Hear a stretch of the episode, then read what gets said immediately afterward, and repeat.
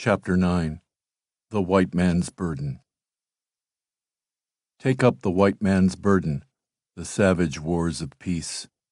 Fill full the mouth of famine, and bid the sickness cease. Rudyard Kipling, The White Man's Burden, 1897. In 1984, following Dr. Robert Gallo's notorious press conference, Dr. Fauci promised the world an AIDS vaccine forthwith. Delivering a functioning AIDS immunization would, of course, be the most persuasive debunking of the Duesbergians and other critics of the HIV AIDS hypothesis. Finally, Dr. Fauci assured the global press given the fact that we now have the virus in our hands, it is quite possible, in fact, it's inevitable that we will develop a vaccine for AIDS. Margaret Heckler told the media scrum, We hope to have a vaccine ready for testing in about two years. Heckler was off the mark by a third of a century and counting. In the intervening decades, the federal government spent well over half of a trillion dollars on AIDS. Dr. Fauci has dedicated much of that moolah to his quest for an elusive vaccine to immunize people against HIV.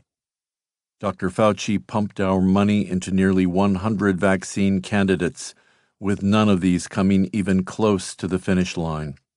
All these disappointments never darkened Dr. Fauci's buoyant optimism that he will soon collar that retreating horizon. For a decade, Oklahoma's U.S. Senator Tom Coburn, M.D., occupied front row seats in congressional and Senate health committees during Dr. Fauci's annual gallivants to Capitol Hill. By 2010, Coburn had wearied at the NIAID director's bootless promises of the imminent delivery of his quixotic jab. When on May 18th, Dr. Fauci returned to the Senate hearing room to tout significant progress in HIV vaccine research, the normally taciturn Dr. Coburn finally exploded he lambasted Dr. Fauci for deliberately deceiving lawmakers and accused his fellow physician of hoodwinking Congress into approving appropriations with no purpose beyond sustaining his bureaucracy. Most scientists involved in AIDS research believe that an HIV vaccine is further away than ever, he said. It had taken years of Dr. Fauci's ritualistic pilgrimages for Coburn to recognize with indignant clarity that attempted HIV vaccines are an ATM for NIH, whether they work or not.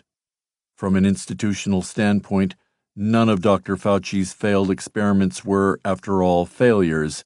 They each resulted in massive transfers of public lucre to Dr. Fauci's pharma partners and sustaining funding for NIAID's laboratories and PIs. The only true failure at NIAID would be a shrinking workforce. This verity remains utterly obscure to the dewy eyed press, which faithfully applauds each of Dr. Fauci's Groundhog Day encores. In 2019, nearly a decade after Coburn's remonstrance and only a few months before the COVID 19 pandemic, Dr. Fauci made a surprise announcement he finally had a working HIV vaccine. While the inoculation had demonstrated a bare bones 30% efficacy in human trials in Thailand, data from the Phase 3 trial in South Africa looked promising, and NIAID was getting teed up to test the vaccine on Americans. Dr. Fauci added some deflating caveats. While his new vaccine didn't prevent transmission of AIDS, the nimble technocrat jauntily predicted that intrepid souls who took the jab would find that when they did get AIDS, the symptoms would seem to be much reduced. So confident was Dr. Fauci of the media's slavish credulity that he assumed correctly that he'd never need to answer the many questions raised by this feverish gibberish. That entire odd proposition received zero critical press commentary.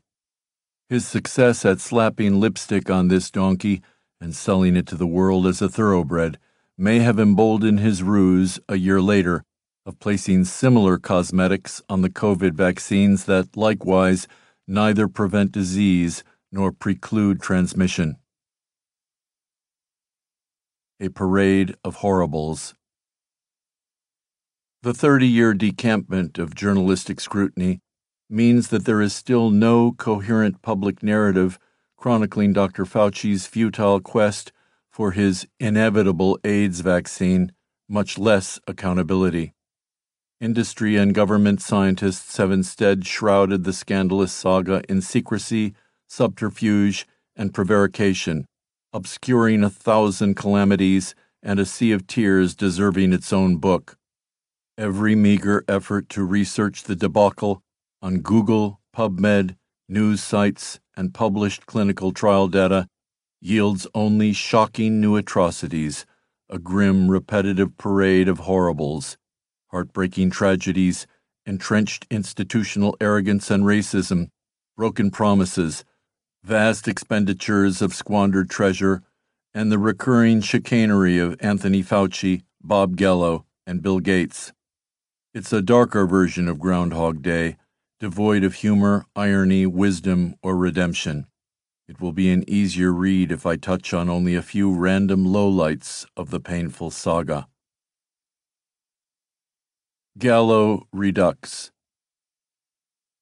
In 1991, as part of a settlement ending years of litigation, Bob Gallo finally admitted that he had stolen the HIV virus from Montagnier. He was hardly chastened.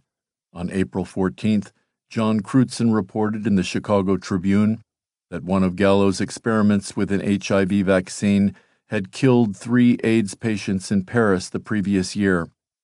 NIH had launched the project before handing it off to Gallo and his trusty henchman, Daniel Zagury, who tested the concoction on volunteers in France and, predictably, an African country, this time Zaire. His cronies at the National Cancer Institute had granted Gallo's experiments expedited review approval. How expedited? Just 25 days. The patients died after Gallo's team inoculated them with an HIV vaccine derived from cowpox. NIH scientists formulated the preparation from vaccinia, a virus that causes cowpox in bovines, into which the government scientists genetically inserted a fragment of the HIV virus.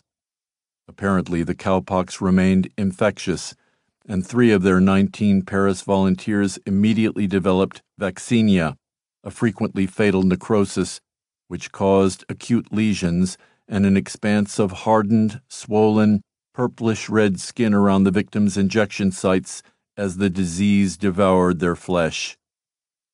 As is typical of AIDS vaccine research, the NIH scientists cached the atrocity. Neither Gallo nor Zagury reported the deaths. Instead, Gallo vaunted the trial as a great success in the Lancet's July 21, 1990 edition, audaciously claiming that there had been no deaths and no complications or discomfort among any of those to whom he administered the preparation. One of Dr. Gallo's casualties was a 42 year old classic literature professor regarded as a brilliant Egyptologist, who succumbed March 5, 1990, more than four months before Gallo's article appeared.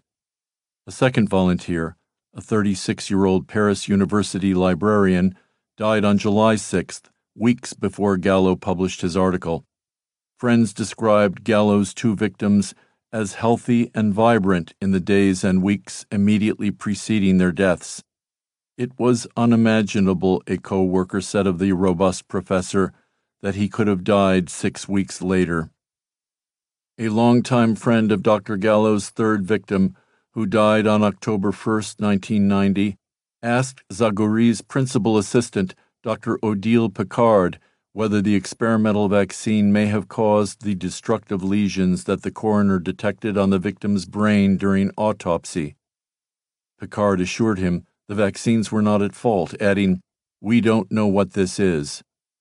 A month after this conversation, Picard delivered another paper, also signed by Gallo and Zagury, at an international AIDS meeting in Paris, the Colloque des Cent Gardes.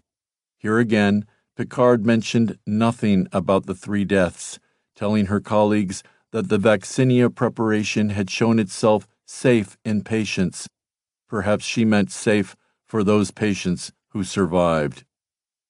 André Boué, the distinguished French geneticist and secretary to France's National Committee on Medical Ethics, who approved the vaccine trials in 1987, complained that Gallo never informed his panel that any of the subjects had died. Officials of Assistance Publique, the municipal hospital system in Paris, grumbled that Gallo's team also neglected to tell them of the three fatalities. French officials only learned of the deaths from physicians who became suspicious at hospitals where Gallo's team had shipped their ailing recruits to die. NIH managers also protested that Gallo had not come clean about the deaths. One functionary called Gallo's omission very troubling. NIH records show that neither Gallo nor any of his NIH confederates informed the Office of Protection from Research Risks about the body count. Federal law requires that OPRR approve human experimentation and that researchers report adverse events including, of course, the most adverse event. In February, citing multiple violations of federal regulations by Gallo and his team on both sides of the Atlantic, the OPRR abruptly halted the experiment. Channeling his mentor's hallmark chutzpah, Zagury, after submitting the Chipper Lancet article, applied for a patent on the deadly vaccine technology called methods of inducing immune responses to the AIDS virus, with Zagury listing himself as an inventor in the application. Once again, the Omerta held. There was no investigation, no accountability, and no word of what sort of injuries the volunteers in the Zaire arm of the study may have suffered. Characteristically, Gallo was unembarrassed, unbowed, and undaunted by this latest setback. The bought and bullied virology community stayed silent about a scandal that would have implicated NIH and provoked unwanted scrutiny of the HIV orthodoxies. Five years later, Gallo left NCI and established the Institute for Human Virology, IHV, with his two longtime cronies, William Blattner, who served for 22 years under Gallo as Director of Viral Epidemiology at NCI, and Robert Redfield, a military doctor and researcher who shared Gallo's lifelong obsession with HIV and his ethical lacunae. Dr. Robert Redfield. Many Americans will recognize Redfield as Donald Trump's CDC director during the 2020 COVID pandemic. Dr. Redfield and his faithful sidekick, Dr. Deborah Birx, served with Dr. Fauci on Trump's coronavirus task force. Both Redfield and Birx were former Army medical officers who, in the 1980s and 1990s, led the military's AIDS research, a specialty that seems like a magnet for hucksters and quacks. U.S. military documents show that in 1992, Redfield and Birx, his then assistant, both serving at Walter Reed in Washington, published inaccurate data in the New England Journal of Medicine, claiming that an HIV vaccine they helped develop and tested on Walter Reed patients was effective. They both must have known the vaccine was worthless. In 1992, an Air Force medical office accused Redfield of engaging in a systematic pattern of data manipulation, inappropriate statistical analyses, and misleading data presentation in an apparent attempt to promote the usefulness of the GP 160 AIDS vaccine. A specially convened Air Force tribunal on scientific fraud and misconduct concluded that Redfield's misleading or possibly deceptive information seriously threatens his credibility as a researcher and has the potential to negatively impact AIDS research funding for military institutions as a whole. His allegedly unethical behavior creates false hope and could result in premature deployment of the vaccine. The tribunal recommended investigation by a fully independent outside investigative body. Under threat of court martial, loss of his medical license, and possible imprisonment, Dr. Redfield confessed to angry DOD interrogators and to the tribunal that his analyses were faulty and deceptive. He agreed to correct them and to publicly admit the vaccine was worthless at an upcoming AIDS conference at which he was scheduled to speak in July 1992. Perhaps it was the grandeur of the hall, the microphone, and the audience that conspired to weaken his resolve. Instead of retracting his falsehood, he boldly repeated his fraudulent claims at this and two subsequent international HIV conferences. As astonished prosecutors watched, he then brazenly parroted his debunked perjuries in testimony before Congress, swearing that his vaccine cured HIV. Redfield's bold gambit worked. Bamboozled by Redfield's brazen ballyhoo, Congress immediately appropriated $20 million to the military to support Redfield and Birx's research project. Enraged military prosecutors wanted to court martial Redfield, but as Public Citizen complained in a 1994 letter to the Congressional Committee's chairman, Henry Waxman, the dedicated budget hikes promised by Congress prompted the Army to kill the investigation, silence its own prosecutors, and whitewash Redfield's misdeeds. By snatching triumph from the jaws of career ending disaster, Redfield had pulled off the perfect crime.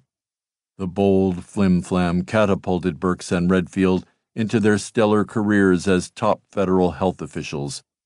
Whatever other lessons he learned from the episode, recklessness and mendacity continued to be Redfield's go to strategies. Gallo's partnership with Redfield became a gold mine for both men.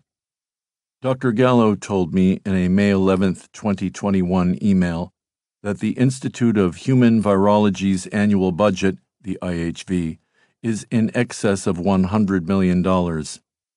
A majority of this funding is from PEPFAR. President George W. Bush created PEPFAR in 2003 at Dr. Fauci's urging to coordinate AIDS assistance from all the various federal government, civilian, and military sources. Since 2014, PEPFAR's administrator has been Deborah Birx, who simultaneously served on the board of the Bill Gates backed Global Fund. In 2017, the IHV's annual report boasted that these two quacksalvers had won over $600 million in grants, much of it from NIH and Bill Gates, since they cemented their lucrative partnership.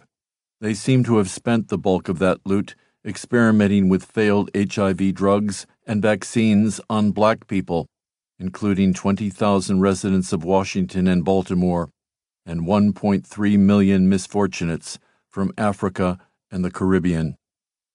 Gallo and Redfield's IHV partnership was a good bet.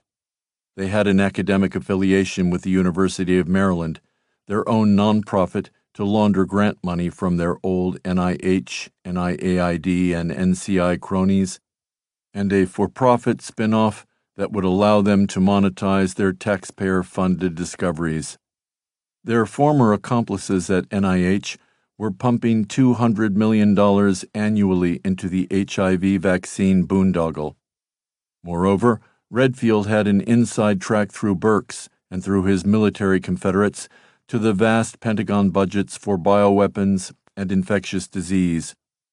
Those connections yielded plenty of federal dough to keep everyone in the chips. Furthermore, in 1998, a new HIV funder appeared, one with deep pockets and a shared obsession with vaccines.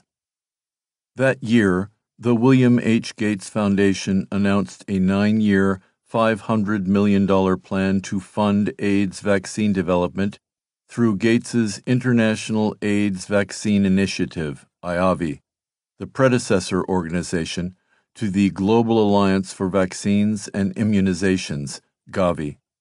IAVI's president, Seth Berkley, Gates's faithful and extravagantly compensated minion, said the plan would fund multiple efficacy trials of AIDS vaccine candidates in developing countries.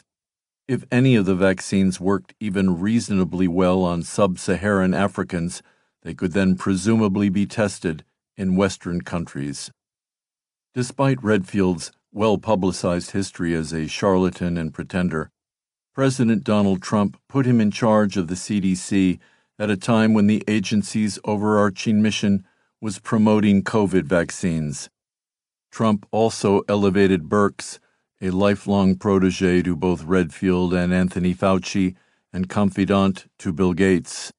These three vaccine mountebanks, Redfield, Birx, and Fauci, led the White House Coronavirus Task Force and steered America's COVID response during the first year of the pandemic.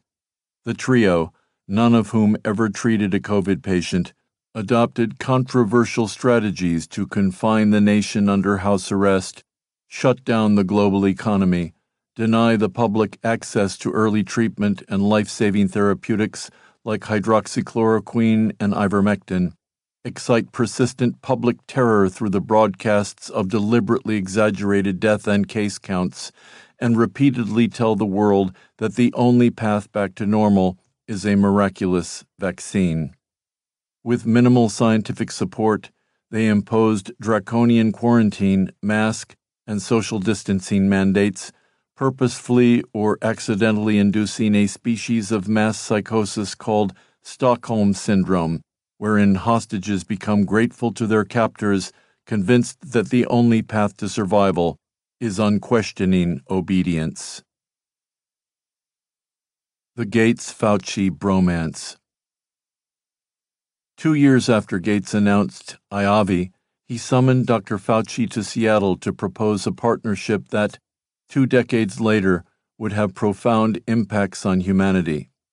Dr. Fauci first met Bill and Melinda Gates during that Seattle trip, ostensibly for a conversation about combating tuberculosis. The Microsoft billionaire had invited the NIAID chief to a muster of global health honchos at his 40,000 square foot, $127 million mansion rising from 40 wooded acres on the banks of Lake Washington. After dinner, Gates culled Fauci from the herd and corralled him into his spectacular blue domed library overlooking the lake. Fauci remembered Melinda was showing everyone on a tour of the house, and he said, Can I have some time with you in my library, this amazingly beautiful library? And we sat down, and it was there that he said, Tony, you run the biggest infectious disease institute of the world, and I want to be sure the money I spend is well spent. Why don't we really get to know each other? Why don't we be partners? Over the next two decades, that partnership would metastasize to include pharmaceutical companies, military and intelligence planners, and international health agencies all collaborating to promote weaponized pandemics and vaccines, and a new brand of corporate imperialism rooted in the ideology of biosecurity. That project would yield Mr. Gates and Dr. Fauci unprecedented bonanzas in wealth and power and have catastrophic consequences for democracy and humanity. The Microsoft Monopoly Influence peddling fueled Bill Gates's drive to power from the outset. Gates came from a wealthy family. His great grandfather made a fortune in banking and left Bill a trust fund worth millions in today's dollars. After dropping out of Harvard in 1975, Gates leveraged his passion for software engineering to launch Microsoft in an era when most Americans still used typewriters. At the time, his mother, Mary Gates, a prominent Seattle businesswoman, sat on the United Way board alongside then IBM chairman John Opel. In 1980, IBM was looking to recruit a software concern to develop an operating system for its personal computer. Mary Gates persuaded Opel to take a chance on her son. That intervention propelled Gates's fledgling firm into the big leagues and made Gates a billionaire within two decades. Gates's closest boyhood friend and the Microsoft co founder Paul Allen described Gates in his 2011 book, Idea Man, a Memoir, as a sarcastic bully who in 1982 schemed to oust him and steal his share of their company. Back at work following a bout with cancer, an anemic Allen, depleted by radiation and chemotherapy, overheard Gates conniving with Microsoft's new manager Steve Ballmer to dilute Allen's stake. Allen recalled bursting in and shouting, This is unbelievable. It shows your true character once and for all. Declining Gates' $5 a share buyout offer, Allen left Microsoft with his 25% stake intact, becoming a billionaire when the company went public in 1986. In May 1998, the Department of Justice and 20 state attorneys general filed antitrust charges against Microsoft, accusing Gates' company of illegally thwarting efforts by consumers to install competing software on its Windows based computers. The DOJ asked the federal trial court in Seattle to fine Gates a record million dollars a day for antitrust violations. Judge Thomas Penfield Jackson ruled that Microsoft had violated the 1890 Sherman Antitrust Act prohibitions outlawing monopolies and cartels, saying Microsoft placed an oppressive thumb on the scale of competitive fortune, thereby effectively guaranteeing its continued dominance in the relevant market. Judge Jackson ordered Microsoft to divide itself in halves and divest either its operating system or its software arm. An appeals court overturned that decision. In a settlement, the DOJ abandoned its drive to break up the company, and Microsoft agreed to pay an anemic $800,000 fine and to share computing interfaces with competing firms. Aside from the financial cost, the litigation had blighted Gates's reputation. Judge Jackson complained that Gates's testimony was evasive and forgetful, and observed that he has a Napoleonic concept of himself and his company, an arrogance that derives from power and unalloyed success with no leavening hard experience, no reverses. The public had seen enough of the trial and of Gates's revealing depositions to share Judge Jackson's revulsion an online group called SPOGGE gained widespread popularity. The acronym stands for Society for Preventing Gates from Getting Everything. Class action lawsuits filed in 2000 against the company for gross discrimination against African American workers and for including racially charged messages in its software further blighted Gates's pockmarked public image. Legendary plaintiff's lawyer Willie Gary complained that Microsoft had a plantation mentality when it comes to treating African American workers and observed that there are glass ceilings and walls for African American workers at Microsoft. Gary settled the case for $97 million. Two years later, European regulators levied a $1.36 billion fine against Microsoft the highest penalty in EU history. Gates reacted to snowballing popular disgust by lobbying Congress to slash the Justice Department's budget and by hiring an army of PR firms to soften his image as a ruthless and duplicitous king baby robber baron.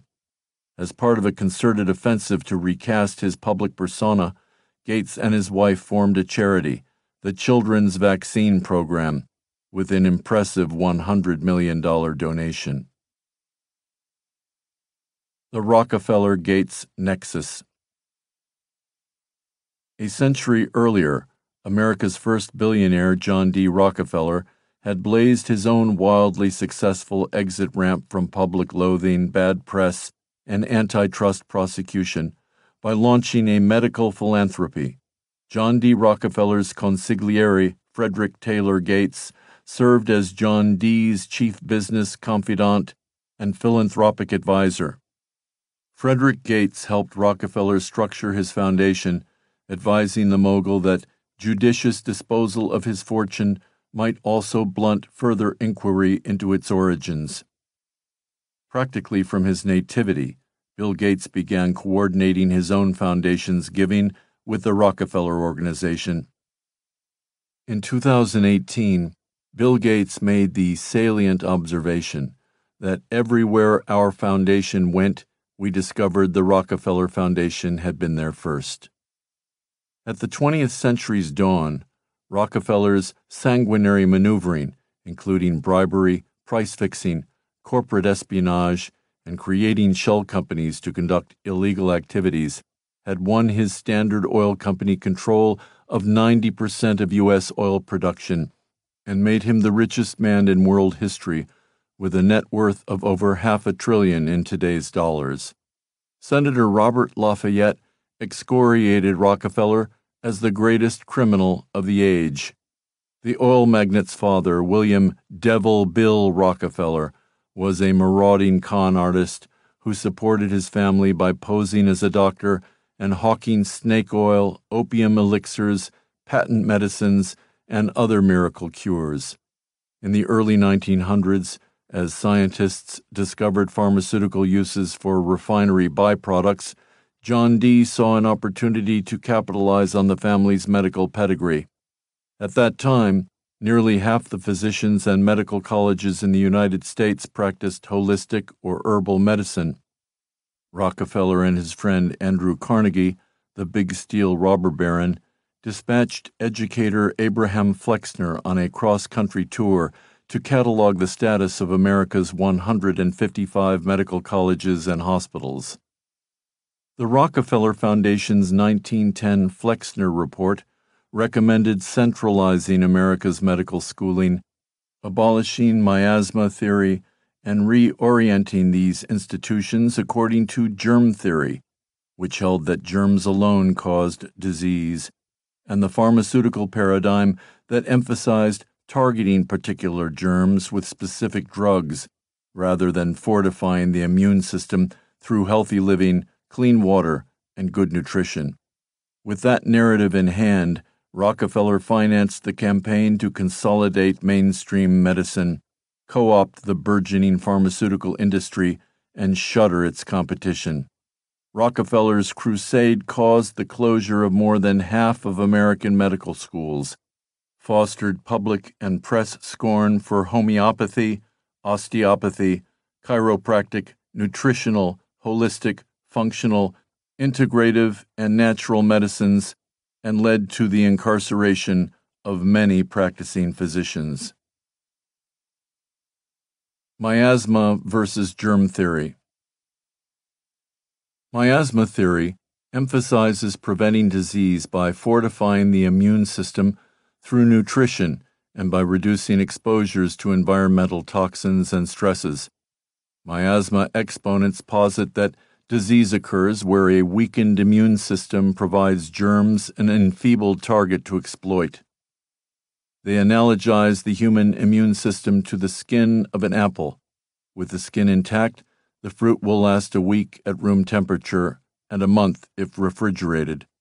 But even a small injury to the skin triggers systemic rot within hours as the billions of opportunistic microbes thronging on the skin of every living organism colonize the injured terrain. Germ theory aficionados, in contrast, blame disease on microscopic pathogens.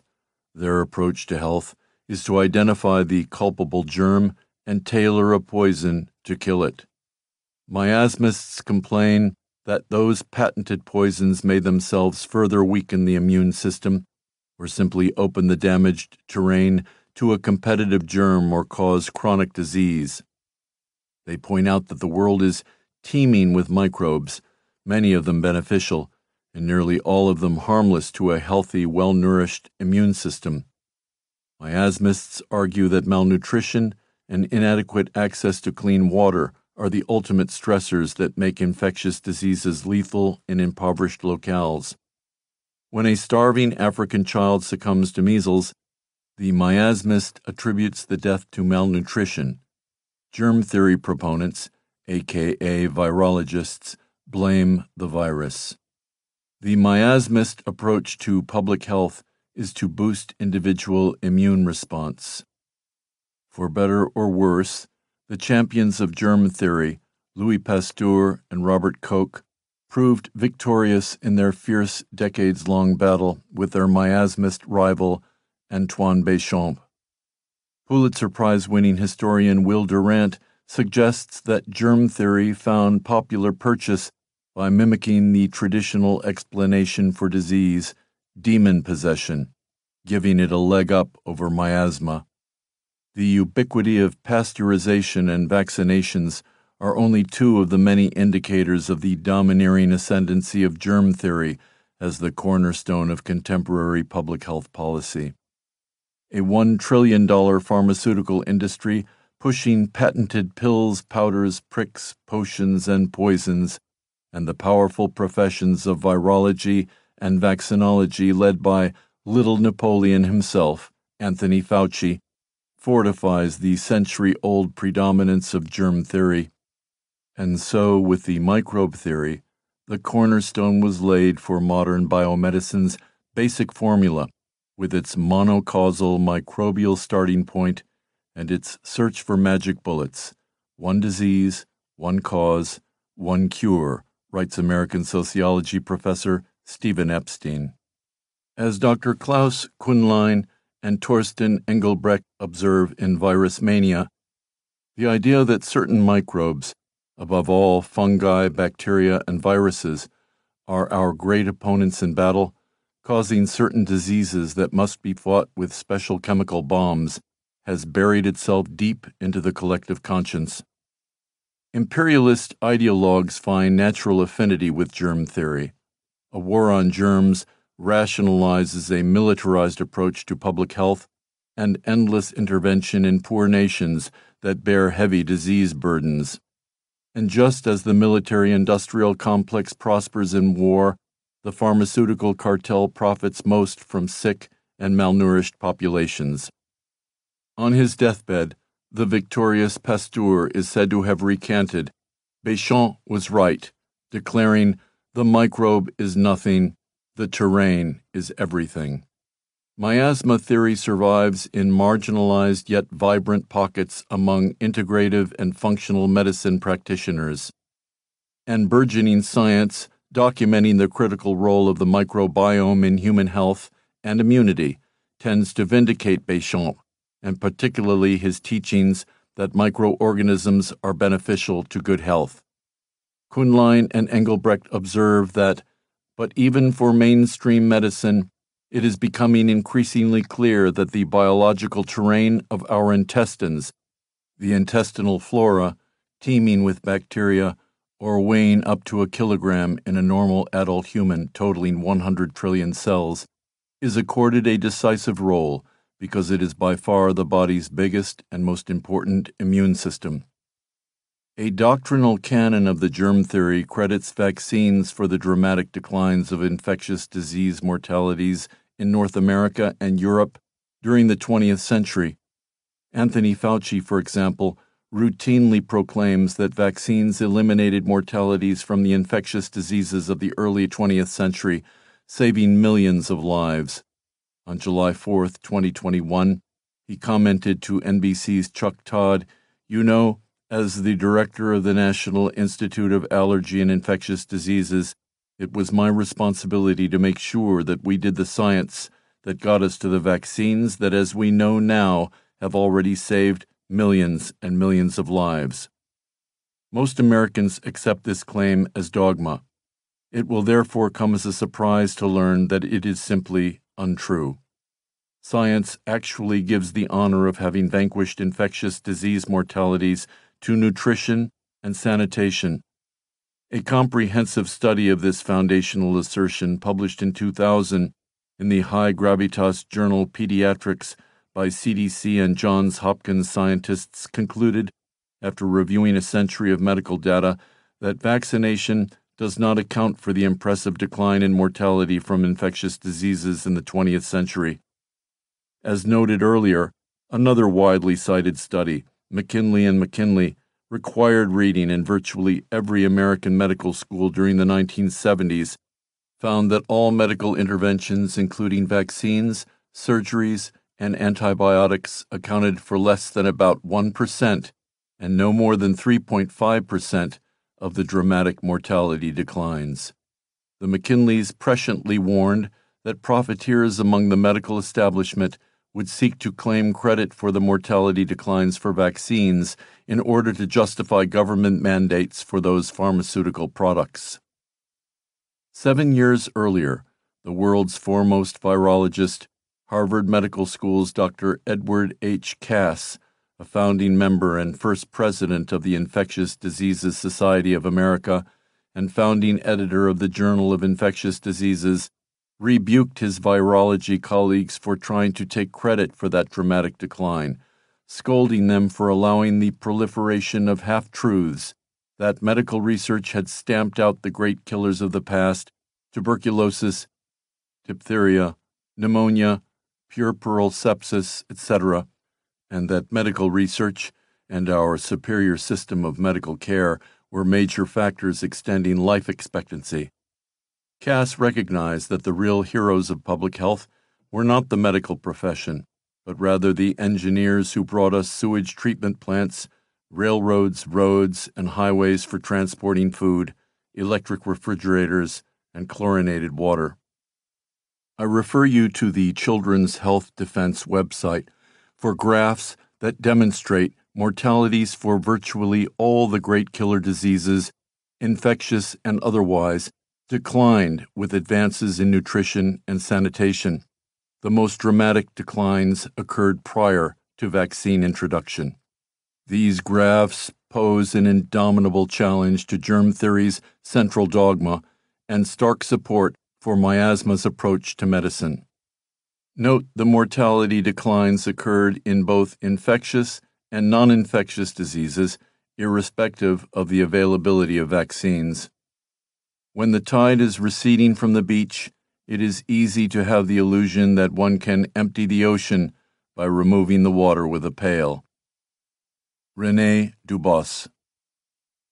As Doctors Engelbrecht and Köhnlein observe, Epidemics rarely occur in affluent societies because these societies offer conditions, sufficient nutrition, clean drinking water, etc., which allow many people to keep their immune systems so fit that microbes simply do not have a chance to multiply abnormally. As a final side note, it seems to me that a mutually respectful science based, evidence based marriage incorporating the best of these two clashing dogmas would best serve public health and humankind. Fauci and Gates Germ Theory as Foreign Policy. The arcane conflict between germ and miasma theorists has important resonance for public health policy in the developing world, where many policy advocates fiercely protest that a dollar spent on food and clean water is far more effective than a dollar spent on vaccines. As we shall see, the Gates Fauci militarized approach to medicine has precipitated an apocalyptic battle on the African and Asian continents between the two philosophies in a zero sum game that pits nutrition and sanitation against vaccines in a life and death conflict for resources and legitimacy. The historic clash between these warring philosophies offers a useful framework for understanding Bill Gates and Anthony Fauci's approach to public health. In order to assess the effectiveness of their mass vaccination projects, we would need a disciplined accounting that compares health outcomes in vaccinated populations to similarly situated unvaccinated cohorts. This is the kind of accounting that neither of these men has been willing to provide. The facts suggest that it is the absence of such reliable metrics and science based analysis that allows Gates and Fauci to get away with their dubious claims about the efficacy and safety of their prescriptions. Any even handed examination of the role of immunizations in Africa must acknowledge that mass vaccination programs may serve a larger agenda in which the priorities of power, wealth, and control can eclipse quaint preoccupations with public health. And once again, It was the Rockefeller Foundation that pioneered germ theory as a foreign policy tool. The triumph of germ theory. In 1911, the Supreme Court ruled that Standard Oil constituted an unreasonable monopoly and splintered the behemoth into 34 companies that became Exxon, Mobil, Chevron, Amoco, Marathon, and others. Ironically, the breakup increased rather than diminished Rockefeller's personal wealth. Rockefeller donated an additional $100 million from that windfall to his philanthropic front group, the General Education Board, to cement the streamlining and homogenization of medical schools and hospitals. In accordance with the pharmaceutical paradigm, he simultaneously provided large grants to scientists for identifying the active chemicals in disease curing plants utilized by the traditional doctors whom he had extirpated. Rockefeller chemists then synthesized and patented petrochemical versions of those molecules. The Foundation's philosophy of a pill for an ill shaped how Americans came to view health care. In 1913, the patriarch founded the American Cancer Society and incorporated the Rockefeller Foundation. Philanthropic foundations were an innovation of the era, and detractors criticized as tax evasion Rockefeller's scheme to take a $56 million deduction on his donation of 72,569 shares of Standard Oil to launch a foundation that would give him perpetual control of that donated wealth. A congressional investigation described the foundation as a self serving artifice posing a menace to the future political and economic welfare of the nation. Congress repeatedly denied Rockefeller a charter. Attorney General George Wickersham denounced the foundation as a scheme for perpetuating vast wealth and entirely inconsistent with the public interest. To reassure public, politicians, and press of its benign purposes, the Rockefeller Foundation declared its ambition to eliminate hookworm, malaria, and yellow fever. The Rockefeller Sanitary Commission for the Eradication of Hookworm Disease sent teams of doctors, inspectors, and lab technicians to administer deworming medication across 11 southern states. These ambassadors systematically exaggerated the medication's efficacy, glossed over its regular fatalities, and through the graces of Rockefeller's mercenary army of journalists for hire, ignited enough favorable popular interest for the Foundation to justify the proposed expansion into the colonized world. The Rockefeller Foundation launched a public private partnership with pharmaceutical companies called the International Health Commission, which set about feverishly inoculating the hapless populations of the colonized tropics with a yellow fever jab. The vaccine killed its beneficiaries in droves and failed to prevent yellow fever. The Rockefeller Foundation quietly dropped the useless vaccine after the Foundation's star researcher the yellow fever vaccine's inventor, Hideo Noguchi, succumbed to the disease, likely contracted through careless laboratory exposure. Noguchi's flexible scruples had greased his dicey experimentation on colonized volunteers and fueled his meteoric rise in the ethically barren landscapes of virology. At the time of his death, the New York District Attorney was investigating Noguchi for illegally experimenting on New York City orphans with syphilis vaccines without the consent of their legal guardians. Despite such setbacks, the Rockefeller Foundation's Yellow Fever Project caught the approbatory attention of Army planners on the lookout for remedies against the tropical diseases that hamstrung the U.S. military's expanding retinue of equatorial adventures. In 1916, the board's president made an early observation about the utility of biosecurity as a tool of imperialism. For purposes of placating primitive and suspicious peoples, medicine has some advantages over machine guns. The Rockefeller Foundation's carefully heralded public health attainments eclipsed popular revulsion for the many abuses Americans associated with the Standard Oil Petroleum Empire. After World War I, its patronage of the League of Nations Health Organization gave the Rockefeller Foundation global reach and an impressive cortege of high level contacts among the international elites. As the century progressed, the foundation became an exquisitely connected global enterprise with regional offices in Mexico City, Paris, New Delhi, and Cali.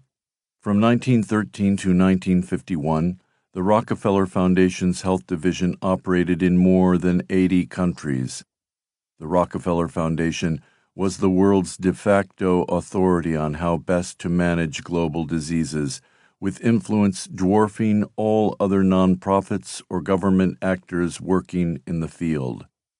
The Rockefeller Foundation provided almost half of the budget for the League of Nations Health Organization, LNHO, following its founding in 1922, and populated LNHO ranks with its veterans and favorites.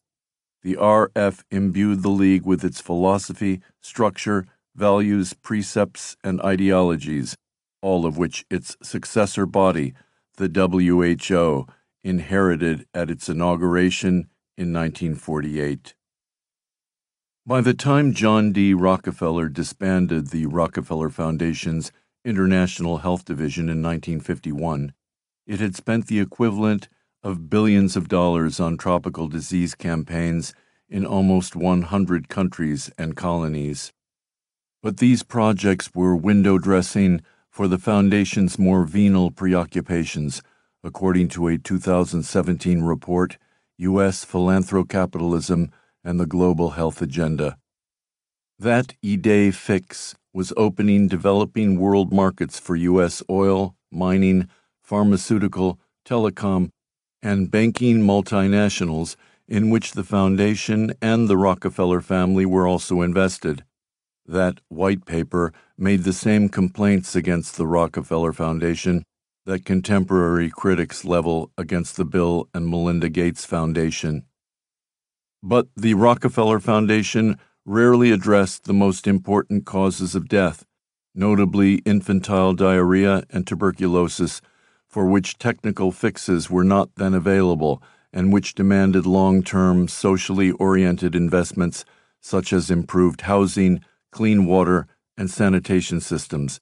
The RF avoided disease campaigns that might be costly, complex, or time consuming, other than yellow fever, which imperiled the military and commerce.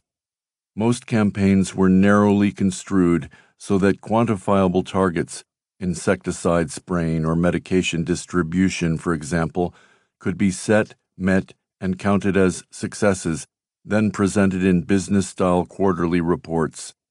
In the process, RF public health efforts stimulated economic productivity, expanded consumer markets, and prepared vast regions for foreign investment and incorporation into the expanding system of global capitalism.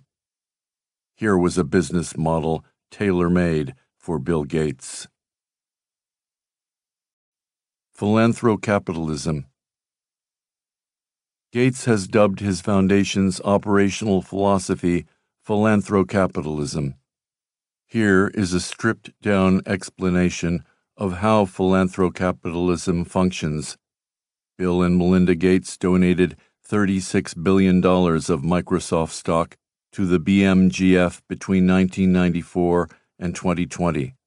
Very early on, Gates created a separate entity, Bill Gates Investments, BGI, which manages his personal wealth and his foundation's corpus. Renamed BMGI in January 2015 to include Melinda, the company predominantly invests that loot in multinational food, agriculture, pharmaceutical, energy, telecom, and tech companies with global operations federal tax laws require the BMGF to give away 7% of its foundation assets annually to qualify for tax exemption.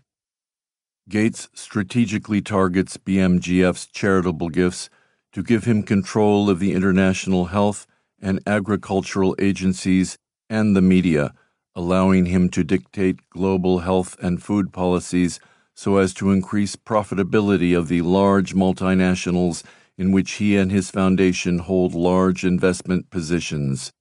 Following such tactics, the Gates Foundation has given away some $54.8 billion since 1994, but instead of depleting his wealth, those strategic gifts have magnified it. Strategic philanthropizing increased the Gates Foundation's capital corpus to $49.8 billion by 2019. Moreover, Gates' personal net worth grew from $63 billion in 2000 to $133.6 billion today. Gates' wealth expanded by $23 billion just during the 2020 lockdowns that he and Dr. Fauci played key roles in orchestrating. In 2017, the Huffington Post observed that the Gates Foundation blurs the boundaries between philanthropy, business, and nonprofits, and cautions that calling Gates' investment strategy philanthropy was causing the rapid deconstruction of the accepted term. Gates' pharmaceutical investments are particularly relevant to this chapter, since shortly after its founding, his foundation has owned stakes in multiple drug companies. A recent investigation by The Nation revealed that the Gates Foundation currently holds corporate stocks and bonds in drug companies like Merck, GSK, Eli Lilly, Pfizer, Novartis, and Sanofi. Gates also has heavy positions in Gilead, Biogen, AstraZeneca, Moderna, Novavax, and Inovio. The Foundation's website candidly declares its mission to seek more effective models of collaboration with major vaccine manufacturers to better identify and pursue mutually beneficial opportunities. Gates and Fauci colonizing the Dark Continent. After sealing their collaboration with a handshake, Gates and Dr. Fauci geared up their vaccine partnership quickly. By 2015, Gates was spending $400 million annually on AIDS drugs, mainly testing them on Africans.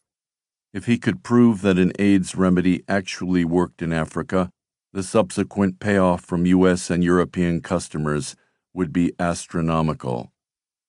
For Gates, the immediate advantage of his new alliance with Dr. Fauci was clear. The imprimatur of his partnership with the U.S. government's premier public health Khedive anointed Gates' public health experiments with credibility and gravitas. Moreover, Dr. Fauci was an international power broker controlling a gargantuan bankroll and wielding Brobdingnagian political wallop across Africa. A trusted presidential confidant, Dr. Fauci had made himself the indispensable rainmaker for the river of HIV funding flooding the African continent. Dr. Fauci had, by then, persuaded a succession of U.S. presidents to burnish their humanitarian bona fides by redirecting U.S. foreign aid away from the causes of nutrition, sanitation, and economic development and toward solving Africa's HIV crisis with vaccines and drugs.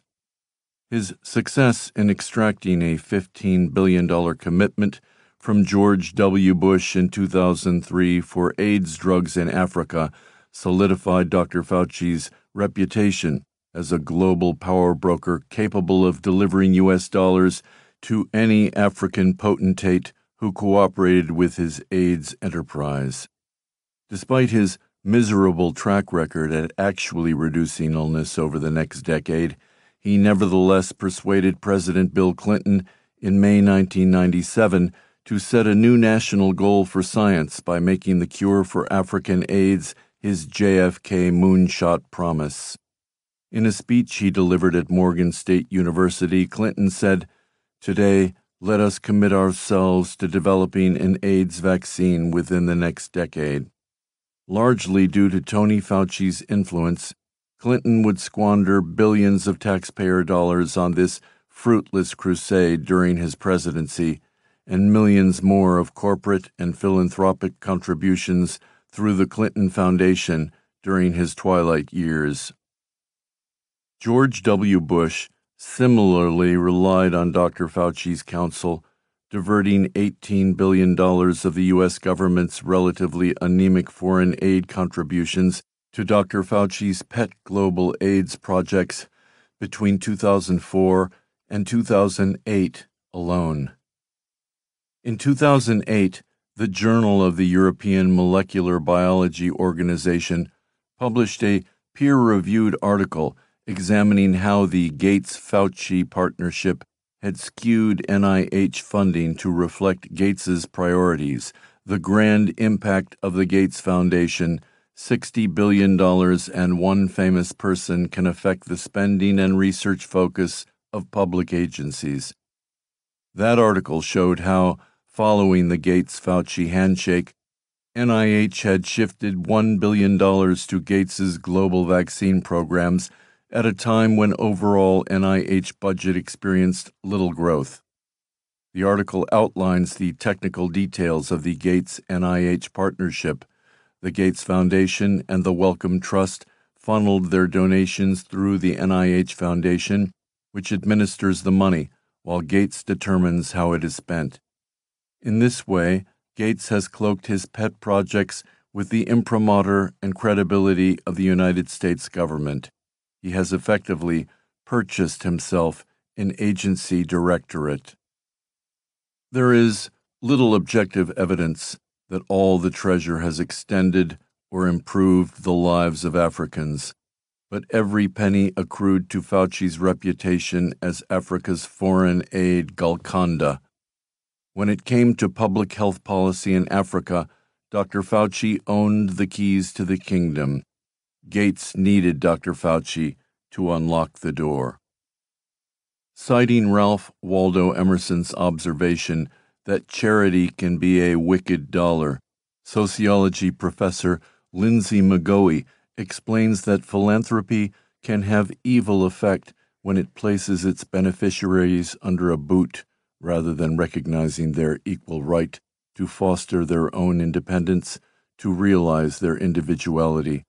Professor McGoey is the author of the 2015 book No Such Thing as a Free Gift The Gates Foundation and the profits of philanthropy. Pharma had designs on Africa.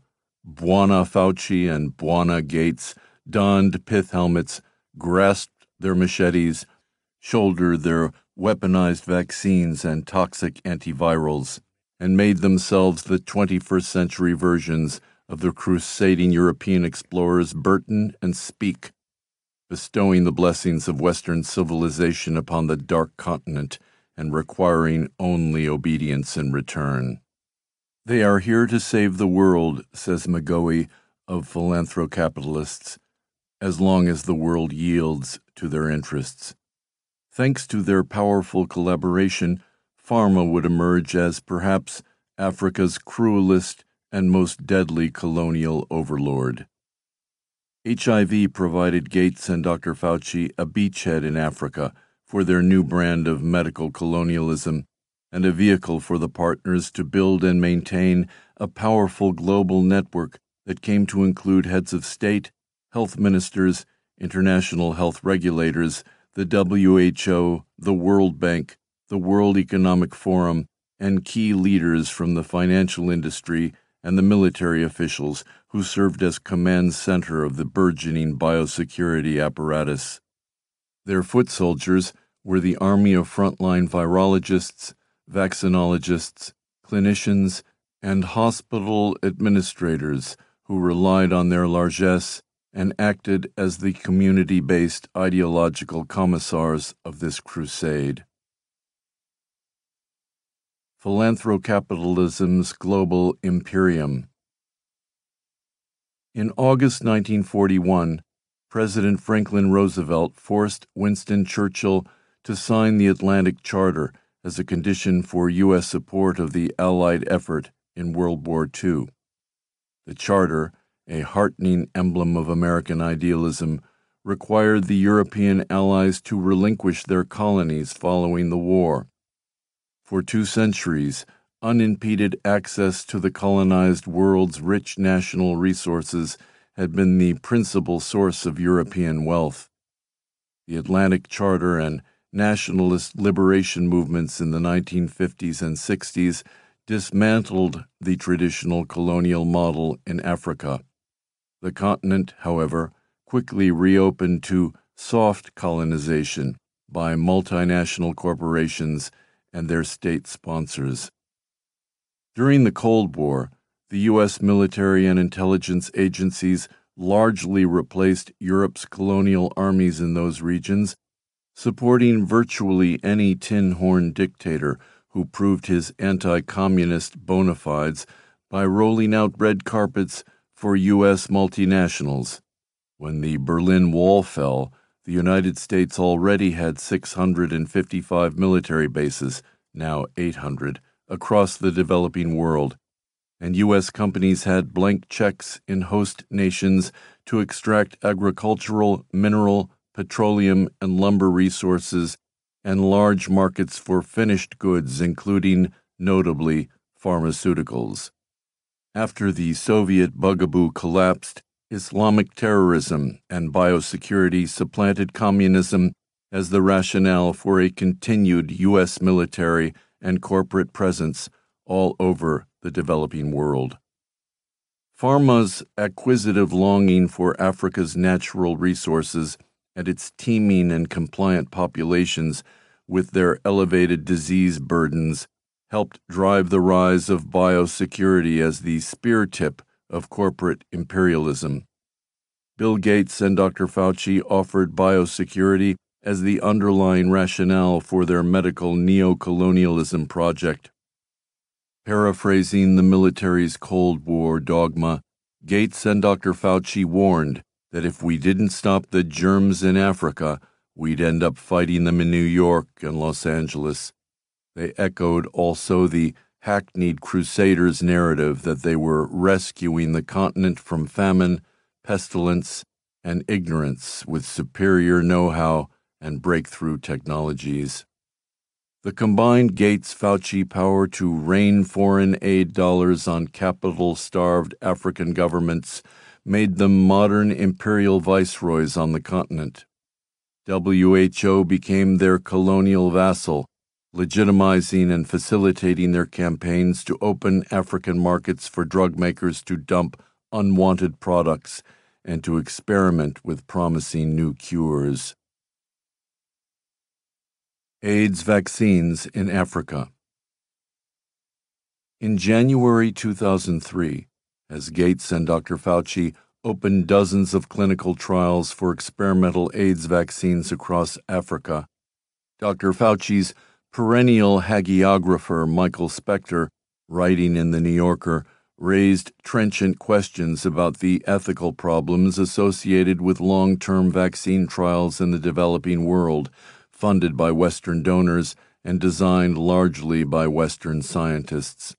Specter asks Has the race to save Africa from AIDS put Western science at odds with Western ethics? The article quotes African leaders asking why their continent needed to shoulder the burden of testing expensive vaccines and medicines that, if successful, would be primarily used in Western countries. They complained about pharmaceutical companies automatically lowering safety standards for clinical trials when they stepped onto the African continent. Why us?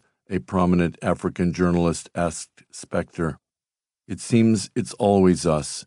For how many years does Uganda have to be the test case? I am very worried about these trials, said Peter Lurie, the deputy director of Public Citizens Health Research Group. Lurie and his colleague Sidney Wolfe complained to Specter about the cavalier attitude of American researchers toward third world subjects. Instead of seeing themselves as activists for better care in Africa, scientists will use the poor quality of care to justify what they want to do anyway, Lurie said. But you are not permitted simply to use subjects in order to collect data because it is useful to you. That is exploitation and abuse. That is what Tuskegee was. Lurie was referring to CDC's notorious decision to leave hundreds of black Alabama sharecroppers with untreated syphilis for 40 years beginning in 1932 in order to document the course of the disease. I am proud that my uncle, Senator Edward Kennedy, played a key role in exposing and ending the experiment in 1973. Lurie added, If we aren't careful, we could be in for the greatest injustice in the history of medicine.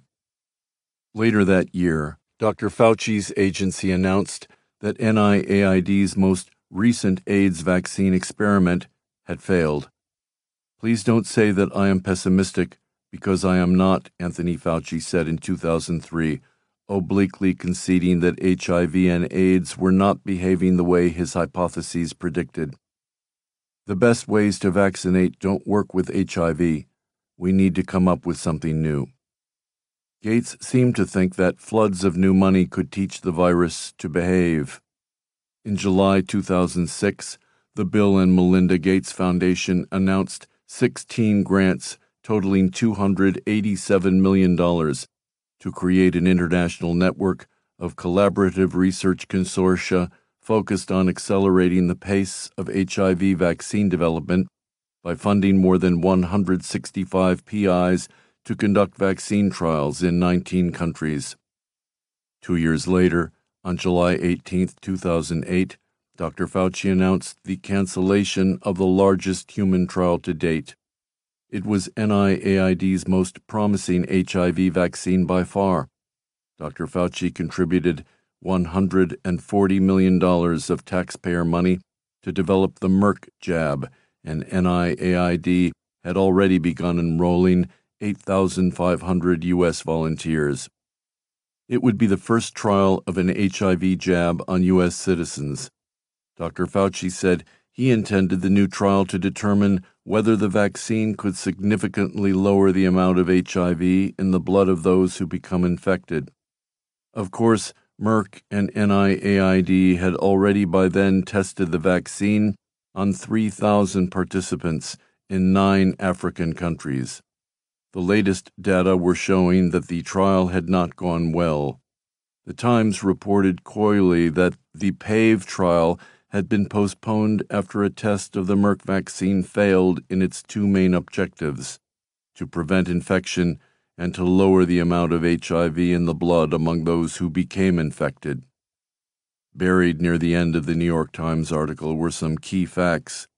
It turned out that the vaccine was not only ineffective, but researchers reported alarming safety signals that caused a safety monitoring committee to halt the study.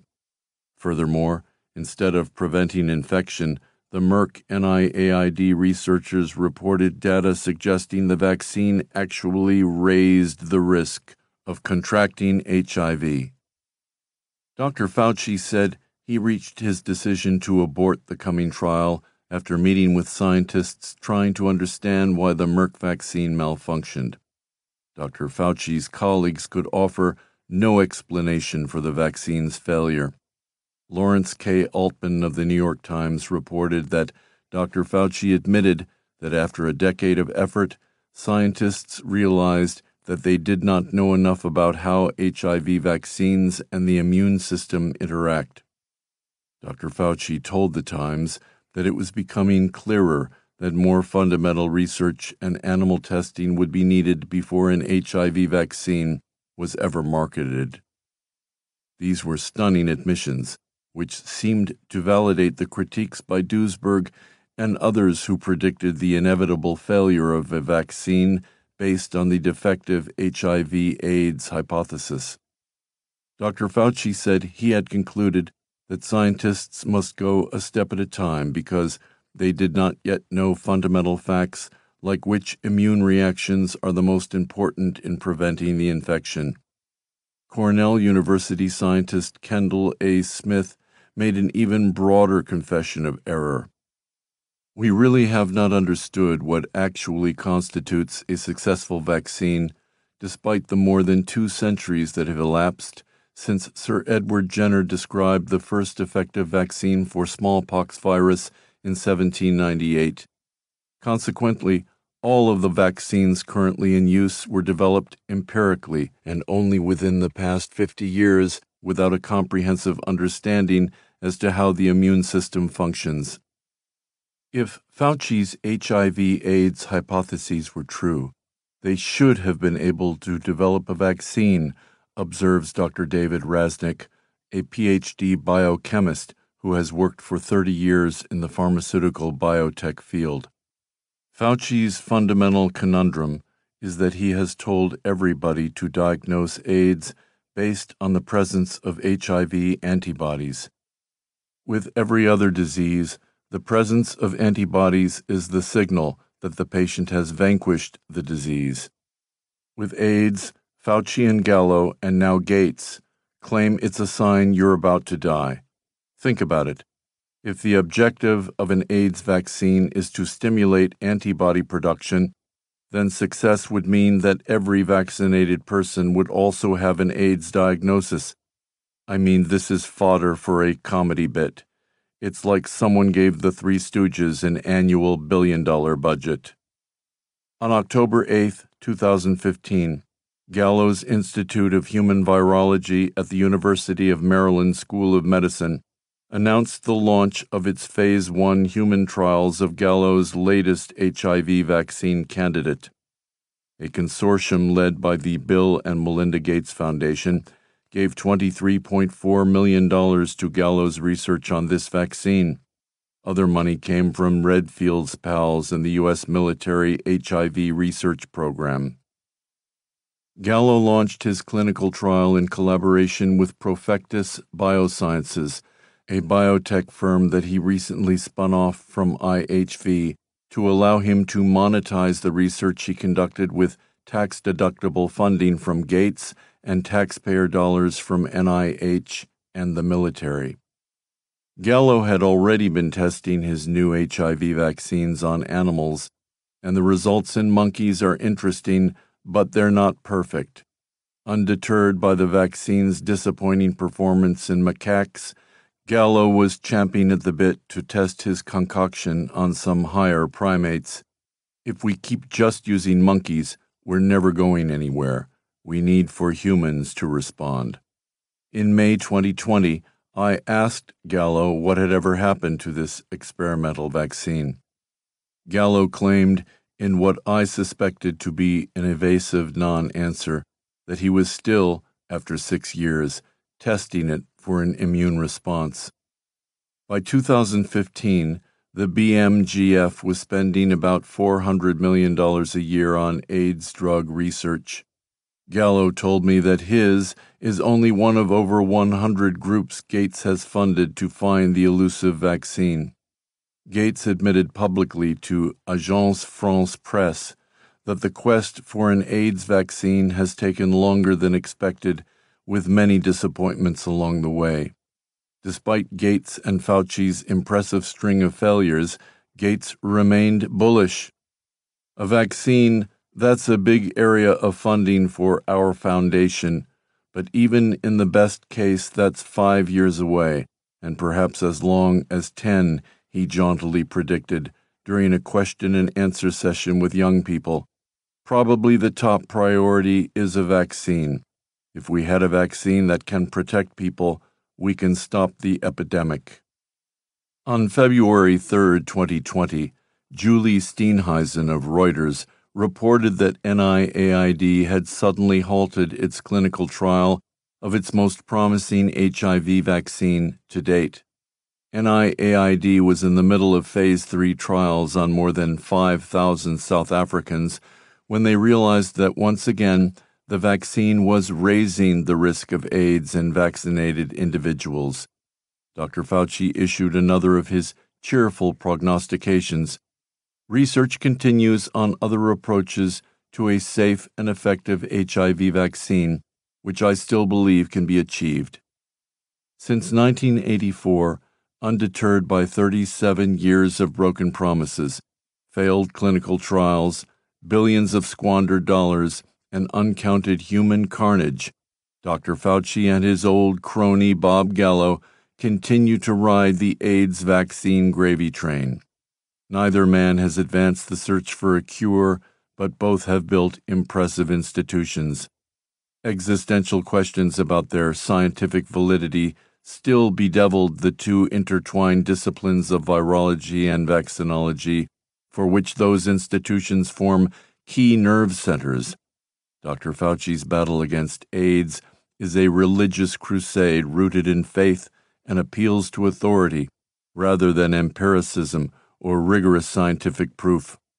Following the path of earlier colonial interventions in Africa, Dr. Fauci's evangelical campaign to impose the orthodoxies of germ warfare on Africans is an exercise in raw power, domination, and the ruthless extraction of profit. Virology, a new Janissary corps. As with the sultans, khans, czars, monarchs, and emperors of yore, Dr. Fauci's power derives from his capacity to fund, arm, pay, maintain, and effectively deploy a large and sprawling standing army. NIH alone controls an annual $42 billion budget, mainly distributed in over 50,000 grants supporting over 300,000 positions globally in medical research. The thousands of doctors hospital administrators, health officials, and research virologists whose positions, careers, and salaries depend on AIDS dollars flowing from Dr. Fauci, Mr. Gates, and the Wellcome Trust, Great Britain's version of the Gates Foundation, are the officers and soldiers in a mercenary army that functions to defend all vaccines and Dr. Fauci's HIV AIDS doxologies.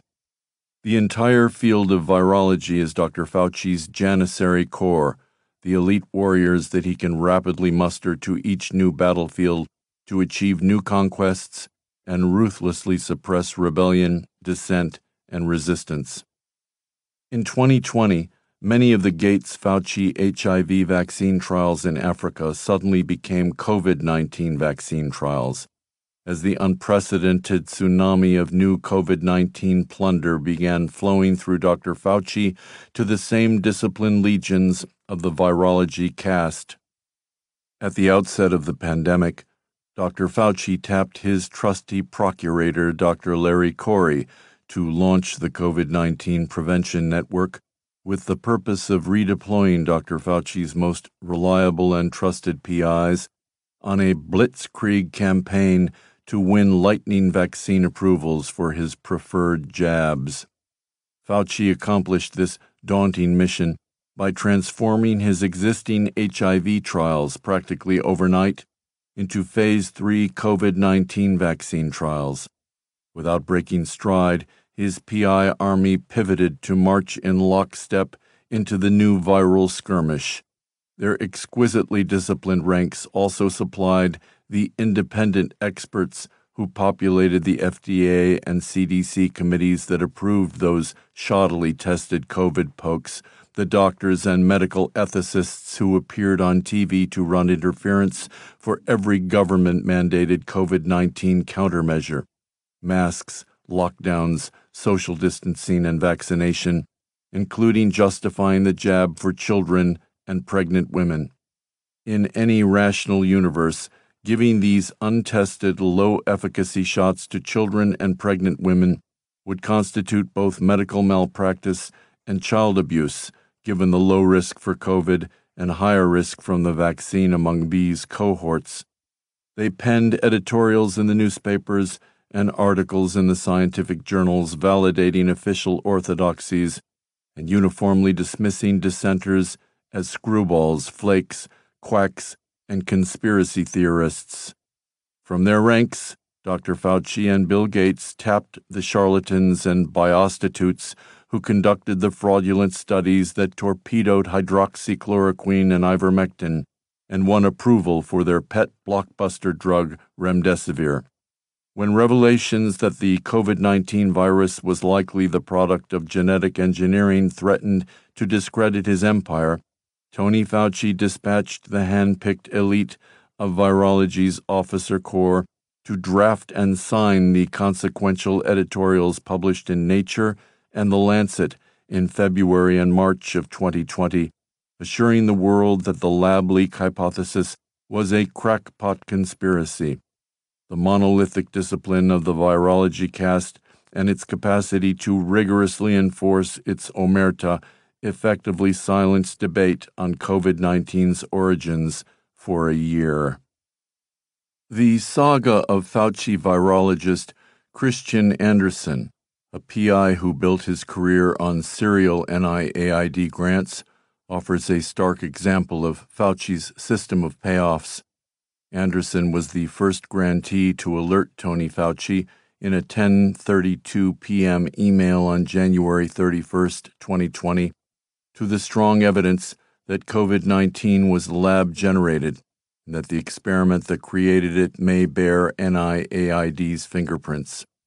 After midnight, Dr. Fauci warned his chief aide to keep his phone on and stand ready for some important work, to arrange a secretive emergency meeting to discuss damage control with 11 of the world's top virologists, including Andersen and five key researchers from the Wellcome Trust. Dr. Fauci was the only U.S. government official on this phone call. Four days later, Andersen, who less than a hundred hours earlier was convinced the virus did not come from nature, submitted a letter, secretly edited by Fauci, signed by five prominent virologists all NIAID and Wellcome Trust PIs, ridiculing the suggestion that the circulating coronavirus could possibly have been lab generated. One month later, Dr. Fauci, without disclosing his secretive involvement, cited that very letter at a White House press conference as proof that COVID 19 was naturally evolved. In the months that followed, Andersen's employer, Scripps Research Institute, received an array of substantial grants from NIAID totaling $78 million for the calendar year. The NIAID, by the end of 2020, had granted the employers of four of the five signatories on the paper a total of nearly $155 million. That's how the game gets played. Dr. Fauci's disciples and soldiers understand that as long as they support Dr. Fauci, they will continue to benefit from the endless stream of public health booty he controls, their spoils from the war on germs and on skeptics.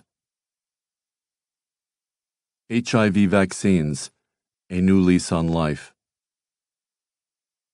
In March 2020, Bill Gates stepped down from his position on the board of directors at Microsoft explaining that he was now spending the predominant amount of his time on the pandemic. Gates celebrated his Microsoft retirement by directing a river of money to build six manufacturing plants for different COVID vaccines and funding vaccine trials by companies like Inovio Pharmaceuticals, AstraZeneca, and Moderna Inc., all frontrunners in the race to develop a COVID 19 jab. The Gates Foundation also invested $480 million in a wide range of vaccine candidates and platform technologies through the Coalition for Epidemic Preparedness, CEPI, which Gates founded with Wellcome Trust Director Jeremy Farrar.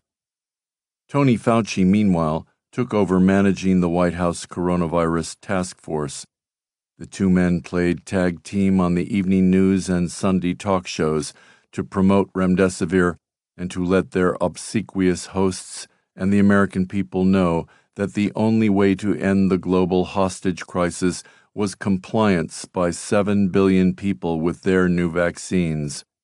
No one ever questioned Gates's mantric pronouncement, which he repeated like a Gregorian chant. Realistically, if we're going to return to normal, we need to develop a safe, effective vaccine. We need to make billions of doses. We need to get them out to every part of the world, and we need all of this to happen as quickly as possible. He reiterated versions of this message ad nauseum, as he did again on CNN on March 22, 2020.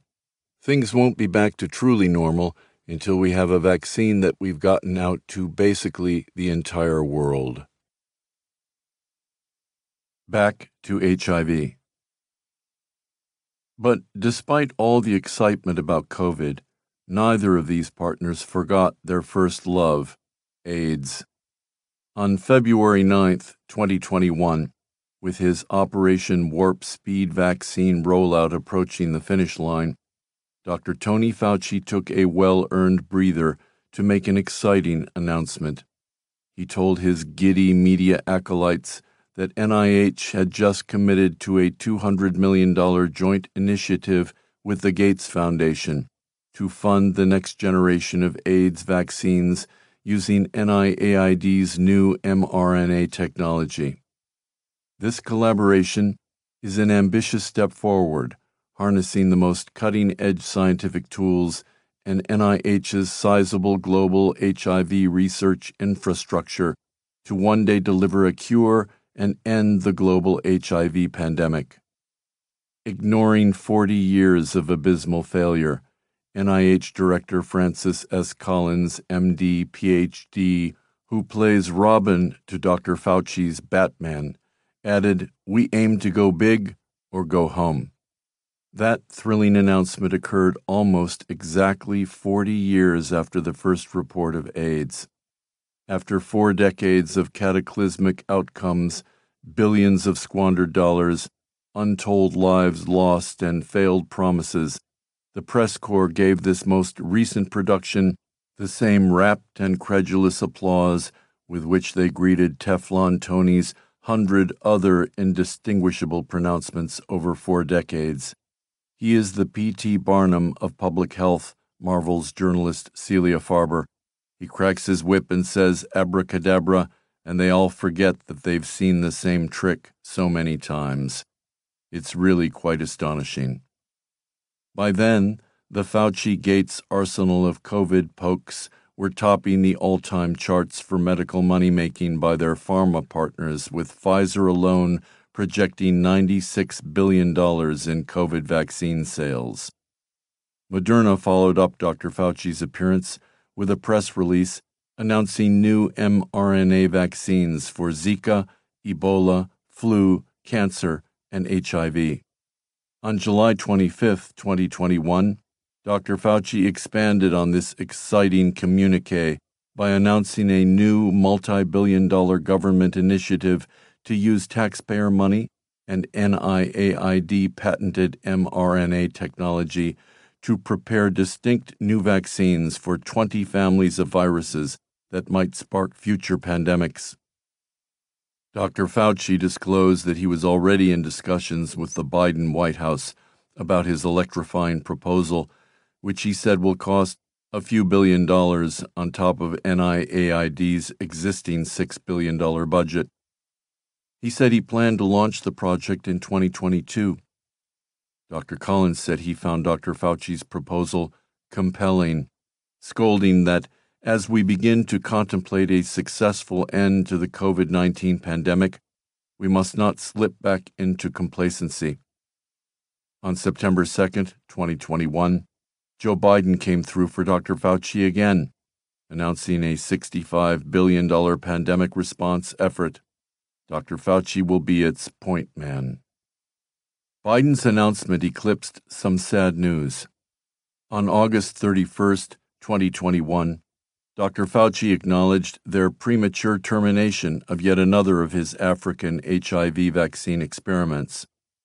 A large trial on 2600 African girls of a Johnson & Johnson HIV jab funded jointly by NIAID and the Bill and Melinda Gates Foundation, had failed to demonstrate a beneficial effect. The heartbreaking legacy of medical colonialism. Rudyard Kipling originally coined the term white man's burden in his 1897 poem exhorting the moral imperative of the United States and England to impose Western civilizations and Christianity on tribal peoples for their own good. Every student of African history is familiar with the recurring theme of well intentioned white men visiting calamity on Africans. My interest in Africa began as a child. I have traveled the continent for six decades and met some of its most visionary leaders, including Tom Mboya, Jomo Kenyatta, Julius Nyerere, and Nelson Mandela. These anti colonial leaders understood that poverty is a complex conspiracy of social, historical, political, institutional, and technical maladies. It is most often best addressed through small scale, locally tailored trial and error experimentation.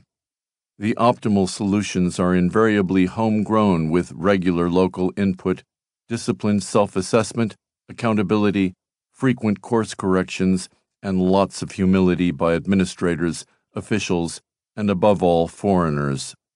Gates's HIV vaccine and antiviral program is due to its continent wide scale, arguably the worst in a long parade of paternalistic Western schemes by imperialists, avaricious adventurers, scammers, schemers, charlatans, double dealing rogues, and well meaning dolts who regularly pledge to end African suffering. Instead of approaching Africa with humility, curiosity, open ears, and a willingness to support local initiatives, Gates leads with the same Weisenheimer arrogance that Judge Penfield Jackson pegged as Gates's defining character trait in his 1998 ruling. At best, Gates and Dr. Fauci are just the latest in a long line of crusaders, con artists, and conquistadors who periodically appear on the continent armed with the conviction that they know what's best for Africans. Too often, these are self serving, one size fits all vanity projects that, in the end, only compound calamity and magnify suffering. At worst, in the words of Loffredo and Greenstein, Gates and his foundation function as a Trojan horse for Western corporations, which of course have no goal greater than an increased bottom line. The Foundation appears to see the Global South as both a dumping ground for drugs deemed too unsafe for the developed world and a testing ground for drugs not yet determined to be safe enough for the developed world. Magical vaccines are Gates's preeminent cookie cutter solution for the ills of poverty, famine, drought, and disease. The absurdity of expensive shots as a remedy for indigence a salve for malnutrition, or the dearth of potable water is obvious when one considers that 3 billion people live on less than $2 per day. 840 million people don't have enough to eat. 1 billion lack clean water or access to sanitation. 1 billion are illiterate.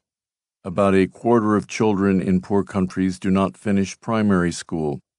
Poverty is a target rich environment but the data suggests that Gates's vaccines miss the target altogether. Sociologist Linsey McGoey quotes a young health researcher based at the University of Cape Coast on western Ghana. From my point of view, it's more like the Gates Foundation are selling technology than solving problems. Most of their calls have to do with developing some new technology or vaccines. How Gates Controls the WHO. Worst, Gates has used his money strategically to infect the international aid agencies with his distorted self serving priorities. The United States historically has been the largest direct donor to WHO with a contribution of $604.2 million in 2018 through 2019 the last years for which numbers are available. That year, BMGF gave $431.3 million and Gavi gave $316.5 million. Plus, Gates also routes funding to WHO through SAGE and UNICEF and Rotary International, bringing his cumulative total contributions to over $1 billion making Gates the unofficial top sponsor of the WHO, even before the Trump administration's 2020 move to cut all his support to the organization. Those $1 billion tax deductible donations give Gates leverage and control over WHO's $5.6 billion budget and over international health policy, which he largely directs to serve the profit interest of his pharma partners. Pharmaceutical companies cement WHO's institutional bias toward vaccines with approximately $70 million of their own direct contributions. Our priorities are your priorities, Gates declared in 2011.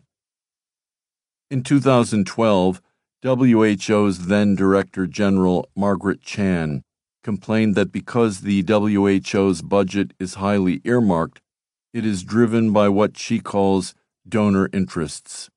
According to McGoey, according to its charter, the WHO is meant to be accountable to member governments.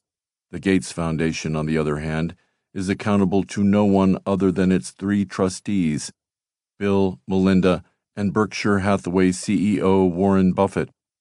Many civil society organizations fear the WHO's independence is compromised when a significant portion of its budget comes from a private philanthropic organization with the power to stipulate exactly where and how the UN institution spends its money.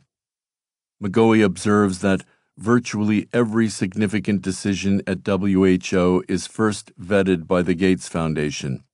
As the UK based NGO Global Justice Now told Grayzone, the Foundation's influence is so pervasive that many actors in international development, which would otherwise critique the policy and practice of the Foundation, are unable to speak out independently as a result of its funding and patronage.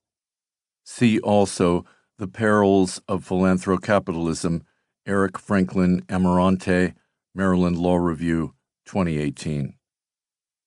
Gates's vaccine obsession has diverted WHO's giving away from poverty alleviation, nutrition, and clean water to make vaccine uptake its preeminent public health metric. And Gates is not afraid to throw his weight around.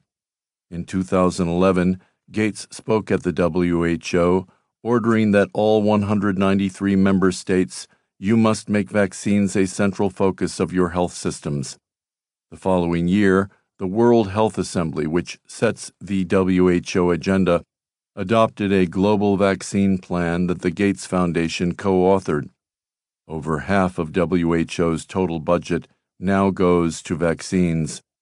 That narrow focus on inoculations is deepening Africa's health crisis, according to global health experts and African officials. Their control of several billion dollars in annual inputs gives Gates and Fauci effective control over not only WHO, but also the retinue of authoritative quasi governmental agencies that Gates, often with Fauci's assistance and support, created and or funded, including CEPI, Gavi, PATH, UNITAID, UNICEF, SAGE, the Global Development Program, the Global Fund, the Brighton Collaboration, and governmental health ministries in dozens of African nations that are largely dependent on the WHO and other global health partnerships. A 2017 analysis of the 23 global health partnerships revealed that seven were entirely dependent on Gates funding and another nine listed the foundation as its top donor. The Gates Foundation also controls the Strategic Advisory Group of Experts, SAGE, the principal advisory group to the WHO for vaccines. During a recent meeting, half of SAGE's governing board of 15 people listed conflicts of interest with the Gates Foundation. The most powerful of these groups is Gavi the second largest non state funder of the WHO. Gates created Gavi as a public private partnership that facilitates bulk sales of vaccines from his pharma partners to poor countries. Gavi is the template for Gates's impressive capacity to use his celebrity, credibility, and wealth to mesmerize key public officials and heads of state into giving Gates control over their foreign aid spending. Gates launched Gavi in 1999 with a $750 million donation. The BMGF occupies a permanent seat on the Gavi board. Other organizations that Gates controls or can rely upon WHO, UNICEF, the World Bank, and the pharmaceutical industry occupy additional seats, giving Gates dictatorial authority over Gavi's decision making. The BMGF has donated a total of $4.1 billion to Gavi to date. But Gates has used that relatively trivial contribution, and his personal charm, I suppose, to attract over $16 billion from government and private donors, including $1.16 billion annually from the U.S. government, five times the amount that Gates donates to the WHO. When President Trump withdrew the United States from WHO in 2020, he continued the U.S. contribution of $1.16 billion to Gavi. The cumulative effect, therefore, of the withdrawal was to increase Gates's power over WHO and over global health policy. A recent assessment of Gavi by British Prime Minister Boris Johnson offers potent testimony of Gates's capacity to inspire the sort of obsequious adulation that has prompted Western leaders to hand over foreign policy and vast hordes of taxpayer dollars to Gates's discretion. In August 2021, Johnson declared that Gavi was the new NATO. Switzerland, which hosts Gavi's global headquarters in Geneva, has granted Gates's group full diplomatic immunity, a privilege Switzerland denies to many nations and their diplomats. Additionally, the sheer magnitude of his foundation's financial contributions has made Bill Gates an unofficial, albeit unelected, leader of the WHO. By 2017, Gates's power was so complete that he handpicked his deputy, Tedros Adhanom Ghebreyesus, as the WHO's new Director General, despite complaints that Tedros would be the first Director General to the WHO without a medical degree, and despite Tedros's dubious background. Critics credibly charged Tedros with running a terror group associated with extreme human rights violations, including genocidal policies against a rival tribal group in Ethiopia. As Ethiopia's foreign minister, Tedros aggressively suppressed freedom of speech, including arresting and jailing journalists who criticized his party's policies. Tedros's key qualification for the WHO gig was his loyalty to Gates. Tedros previously served on the boards of two organizations that Gates founded, funded, and controls Gavi and the Global Fund, where Tedros was Gates' trusted chair of the board. Gavi is the most tangible outcome of the partnership Gates sealed with Fauci in early 2000. Under the terms of the partnership, Dr. Fauci greenhouses a pipeline of new vaccines in NIAID labs and farms them out for cultivation in clinical trials by his university PIs and the pharmaceutical multinationals in which Gates holds high investment stakes. Gates then builds out supply chains and creates innovative financial devices for guaranteeing those companies' markets in third world countries. A key feature of this scheme is Gates's capacity through WHO to pressure developing countries to expedite and purchase the vaccine, and to use Gavi as a bank through which wealthy countries co-sign the debt. Western nations once funneled their foreign aid through traditional NGOs for food and economic development. Gates has captured those deal flows for Gavi and his pharma partners by pressuring Western countries to fork over their foreign aid to Gavi. Gates thereby hijacks the foreign assistance monies from wealthy governments, diverting it to drug makers.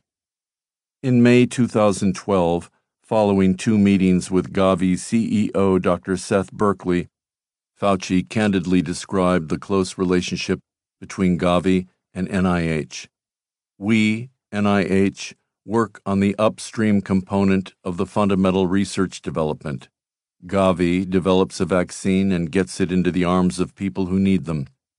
Dr. Fauci explained that while NIH is way up in the upstream and Gavi is way down in the downstream, there is no daylight between Gates's organization and his agency. There are areas of synergy and outright collaboration between us in setting the standard of what is needed and what kinds of research questions are important to answer. We don't want to be putting resources, particularly in the developing world, if the research isn't going to be implemented, particularly with cold chain concerns. Gavi is much more of a visible, coordinated force now, with a lot of resources, working in many, many countries. In contrast to some of the less reliable African governments, it's an organization you can deal directly with. Western nations originally conceived the World Health Organization and the United Nations to embody liberal ideologies implemented via a democratic structure of one nation, one vote. India's leading human rights activist, Dr. Vandana Shiva, told me. Gates has single handedly destroyed all that. He has hijacked the WHO and transformed it into an instrument of personal power that he wields for the cynical purpose of increasing pharmaceutical profits he has single handedly destroyed the infrastructure of public health globally. He has privatized our health systems and our food systems to serve his own purposes. As Jeremy Loffredo and Michelle Greenstein concede in their July 2020 article, the Gates Foundation has already effectively privatized the international body charged with creating health policy transforming it into a vehicle for corporate dominance. It has facilitated the dumping of toxic products onto the people of the global south and even used the world's poor as guinea pigs for drug experiments. The Gates Foundation's influence over public health policy is practically contingent on ensuring that safety regulations and other government functions are weak enough to be circumvented. It therefore operates against the independence of nation states and as a vehicle for Western capital. The sanctity of patents. A singular feature of Gates's vaccine caper, largely unnoticed until recently by the global press, is his ironclad commitment to protect pharma's intellectual property rights Asked in a Sky News interview if sharing intellectual property and the recipe for vaccines would be helpful, Gates replied bluntly, No. There's all sorts of issues around intellectual property having to do with medicines, but not in terms of how quickly we've been able to ramp up the volume here. I do a regular phone call with the pharmaceutical CEOs to make sure that work is going at full speed. In April 2021, his unyielding allegiance to patent rights and corporate profits finally caused cracks to appear in the monolithic support for Gates among mainstream media and the public health establishment. That month, the New Republic writer Alexander Zaitchik published a lengthy article, Vaccine Monster, describing how Bill Gates had aggressively impeded global access to COVID vaccines by the world's poorest people in order to safeguard the profitable patent privileges of his pharmaceutical partners. By March 2020, Indian and African nations anticipating severe vaccine shortages of COVID inoculations for their populations were clamoring for a waiver of patent rights that would allow local manufacturers to rapidly supply hundreds of millions of generic vaccines at prices that would provide access to the poor. Western nations joined the hullabaloo in the cause of patent exemptions, recognizing that government innovation, vast flows of taxpayer subsidies, regulatory waivers, liability exemptions, coercive mandates, and licensing monopolies had given birth to the COVID vaccines with drug companies themselves playing relatively minor roles. By August 2020, a global movement to waive patents for COVID 19 vaccines had gathered the momentum of a runaway locomotive. Proponents included much of the global research community, major NGOs with long experience in medicine's development and access, and dozens of current and former world leaders and public health experts. In a May 2020 open letter, more than 140 political and civil society leaders called upon governments and companies to begin pooling their intellectual property. Now is not the time to leave this massive and moral task to market forces, they wrote.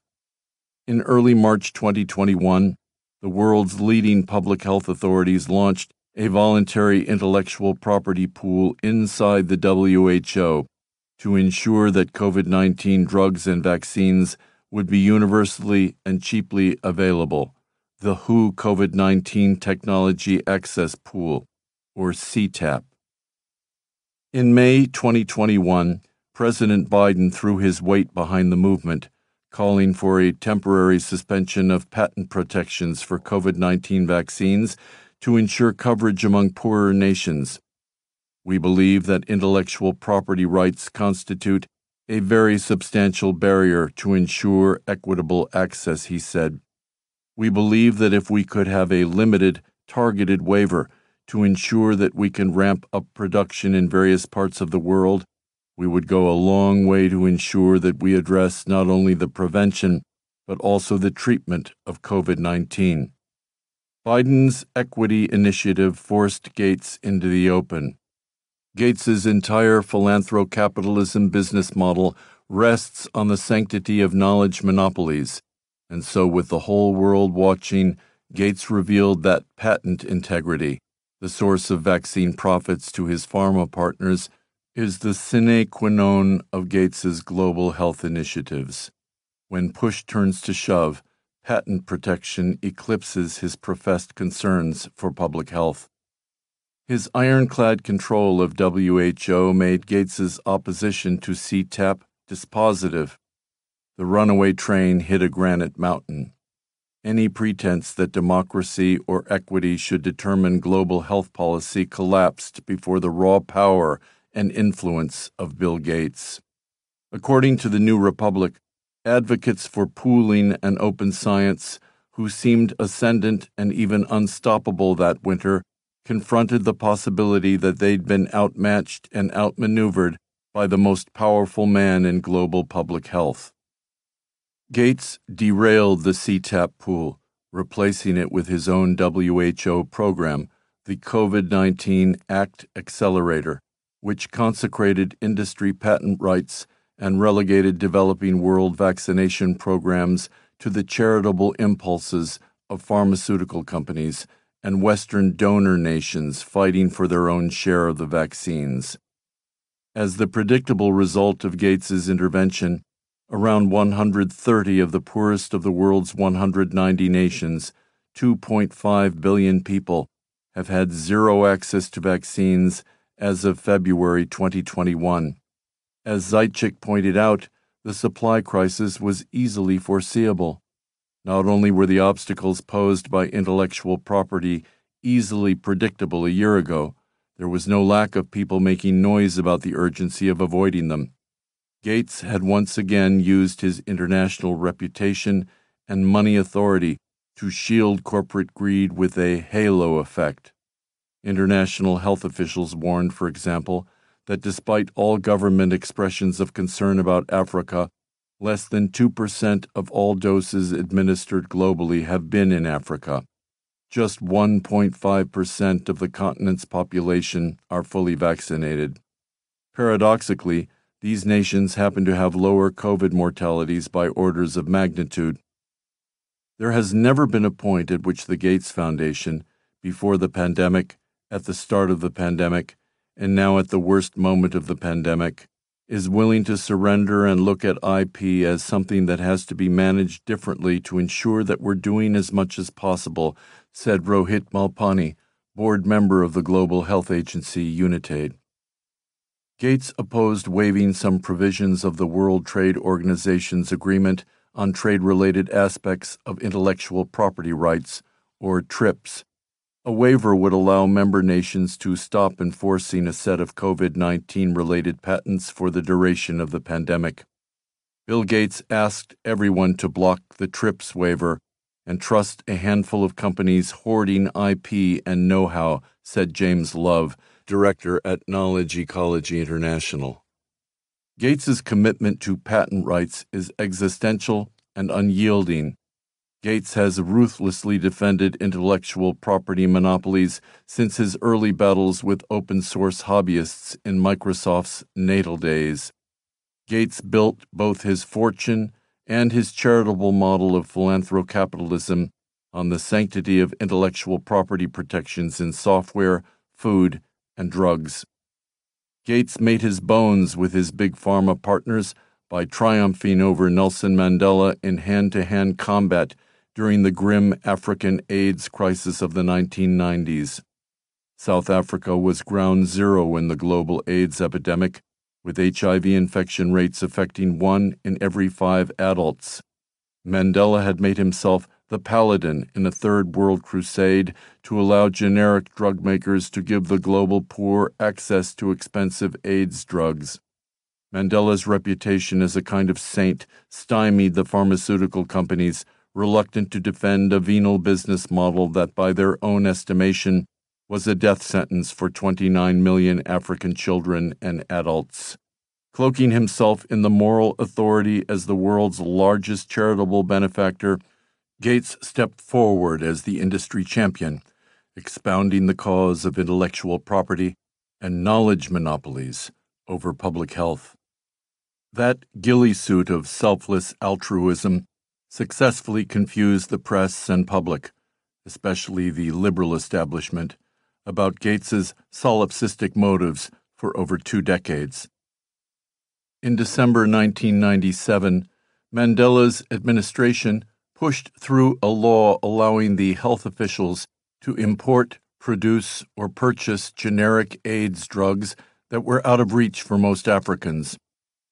Pharma was happy to test AIDS drugs on Africans, but had priced the final product far out of their reach. Glaxo, for example, was still selling annual dosages of AZT for $10,000 Gates declared war on Mandela and his generic drug crusade by supporting a suit by 39 pharma multinationals who sued South Africa to prevent poorer nations from accessing generic AIDS drugs for their people. Once again, Gates put the halo on greed. The New Republic chronicled the fight.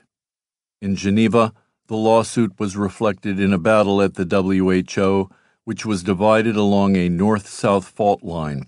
On one side, the home countries of the Western drug companies, on the other, a coalition of most from the global south, and dozens of leading public health groups, including Médecins Sans Frontières and Oxfam, joined the battle on behalf of Mandela.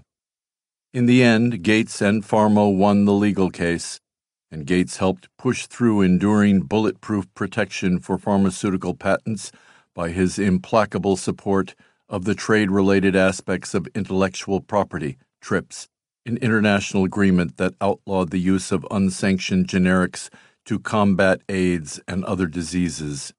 Today, leading public health officials agree that the primary drivers of the current artificial shortage of COVID 19 vaccines is Gates's defense of intellectual property rights to protect the profiteering by his pharma partners. Zaitchik recounts how battle scarred public health veterans saw clearly for the first time how Gates's addiction to proprietary science and market monopolies easily overrode his professed concern about the impacts of the pandemic and poor nations and the structural inequality in access to medicines.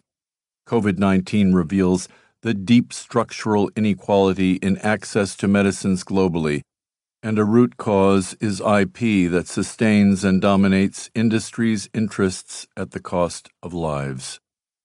Zaitchik offers a devastating indictment of Gates. Gates is certain he knows better, but his failure to anticipate a crisis of supply and his refusal to engage those who predicted it have complicated the carefully maintained image of an all knowing, saintly mega philanthropist. COVAX presents a high stakes demonstration of Gates's deepest ideological commitments, not just to intellectual property rights, but also to the conflation of these rights with an imaginary free market in pharmaceuticals, an industry dominated by companies whose power derives from politically constructed and politically imposed monopolies. After describing how Gates pushed back ruthlessly defending the status quo and running effective interference for those profiting by the billions from their control of COVID 19 vaccines, Zaitchik offers a glimmer of hope for humanity's most downtrodden third fighting for their lives against this vaccine monster. There are signs of overdue scrutiny of Gates's role in public health and lifelong commitment to exclusive intellectual property rights. Blacks to the front of the line. At the February 2021 press conference, Francis Collins said that NIH's new generation of HIV vaccines will specifically target Africans and African Americans to make sure everybody, everywhere, has the opportunity to be cured, not just those in high income countries. Such sympathies were a consistent preoccupation along the Gates NIH nexus. Melinda Gates lamented on CNN April 10, 2020, that she was kept up at night worrying about vulnerable populations in Africa. In June 2020, she told Time magazine that in the United States, black people should get the COVID 19 vaccine first. The idea that blacks should be first in line for the vaccine and official anxieties that many blacks would resist this privilege were persistent themes in pronouncements by the leading health agencies during the pandemic. As we shall see in Chapter 12, Gates, Fauci, and the intelligence agency and pharmaceutical company partners repeatedly wargamed strategies for overcoming anticipated black resistance in many of the dozen pandemic simulations leading up to COVID 19. Once the pandemic was underway, HHS recruited black preachers, HBCU college deans, civil rights leaders, and sports figures like Hank Aaron to soften jab hesitancy in the black community. They staged press conferences and highly publicized celebrity vaccination confabs and extravagantly financed government advertising campaigns targeting blacks in both the United States and Africa. In December 2020, Dr. Fauci scolded resistance in the black community, saying, The time is now to put skepticism aside. Without citing any studies demonstrating the vaccine was safe, he said that the first thing that you might want to say to my African brothers and sisters is that the vaccine you're going to be taking was developed by an African American woman, and that's just a fact.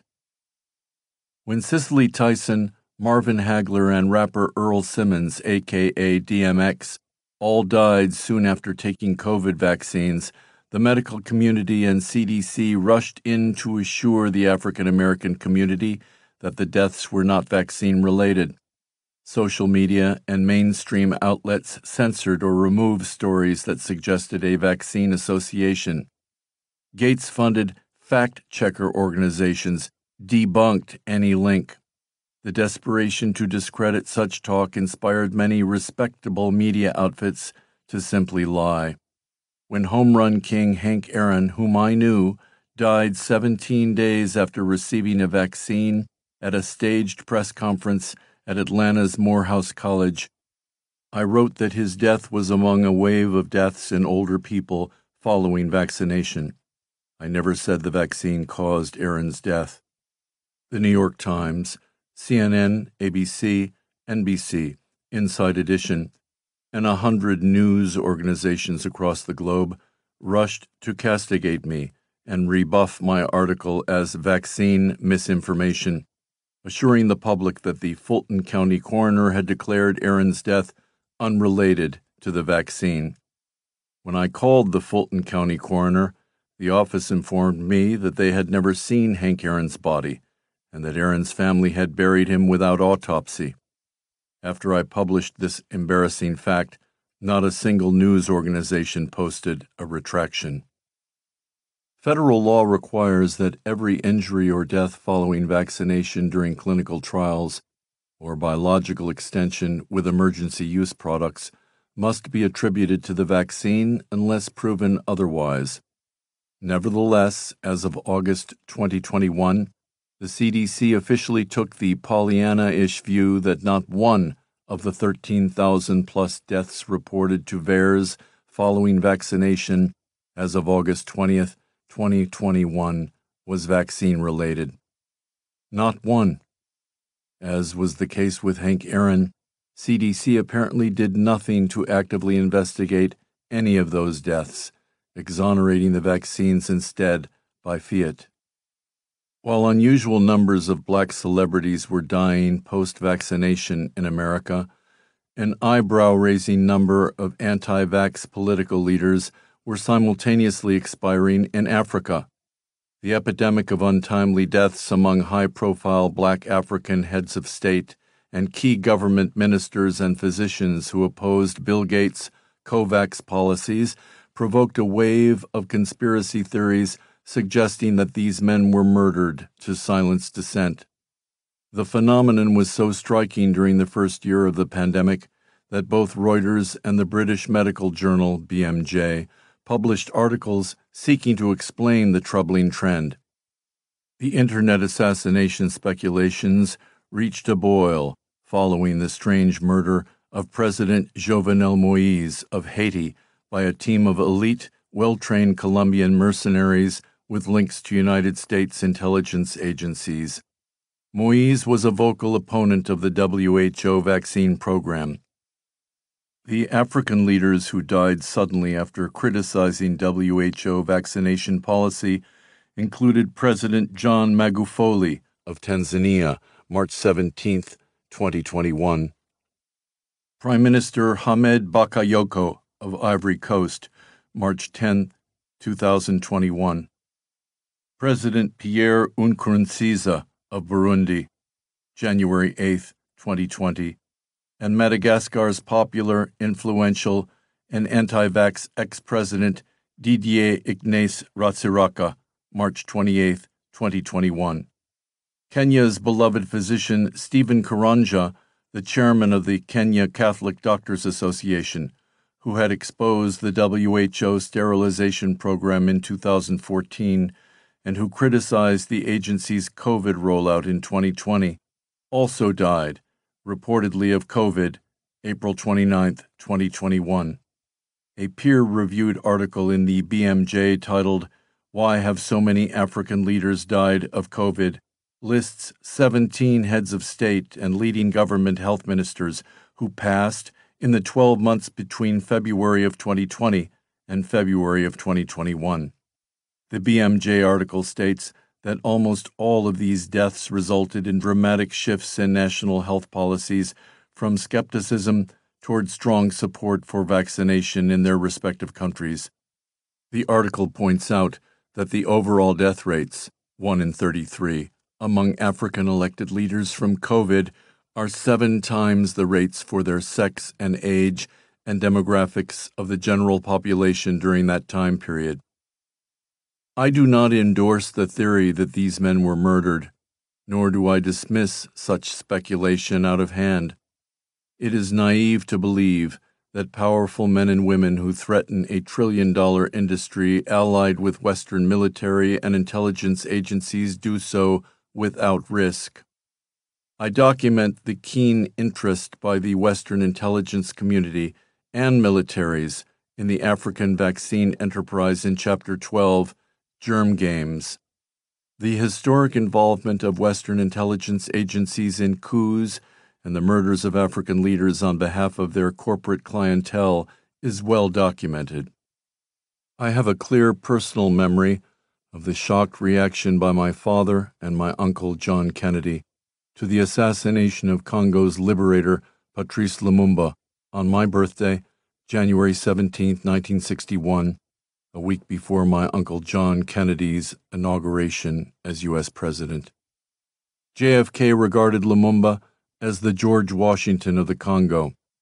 U.S. and European mining companies had their eyes on the Congo's vast mineral wealth, and Lumumba, a beloved nationalist who led the Congo's liberation movement against Belgium, had sworn to deploy that wealth instead to benefit the Congolese people. We have since learned that the CIA and the Belgian intelligence agencies collaborated in Lumumba's murder. In 2002, Belgium formally apologized for its role in the assassination. CIA Director Allen Dulles, who planned to kill Lumumba with poisoned toothpaste, knew that my uncle had enormous affection and admiration for Lumumba. Dulles feared that JFK would interfere with the CIA's plan to liquidate the charismatic leader. Among other mischief, the CIA overthrew governments in Ghana in 1966 and Chad in 1982. Congressional investigations in the 1970s exposed the CIA's years of experimentation to develop untraceable poisons and secretive murder tools.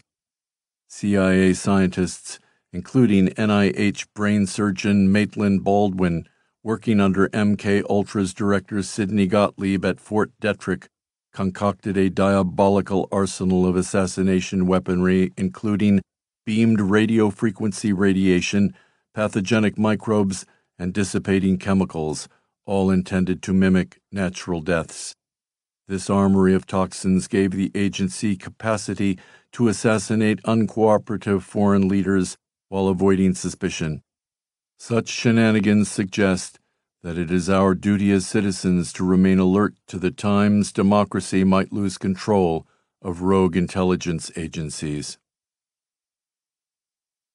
Dr. Gates, I presume.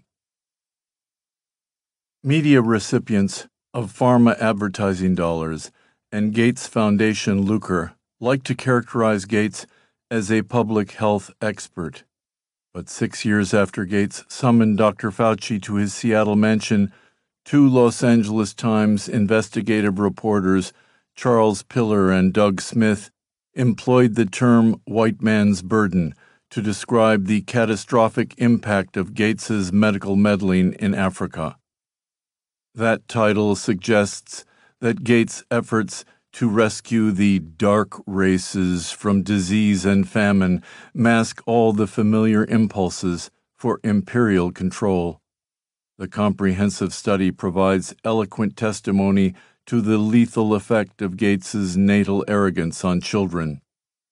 Piller and Smith detail how Gates's systematic diversion of Africa's international medical spending to his high-tech, high-price, and often untested vaccines is killing babies across Africa. Gates's prioritization of vaccines has dried the stream of foreign assistance that once flowed to basic nutrition and that financed the cheap functional medical devices that could prevent many deaths.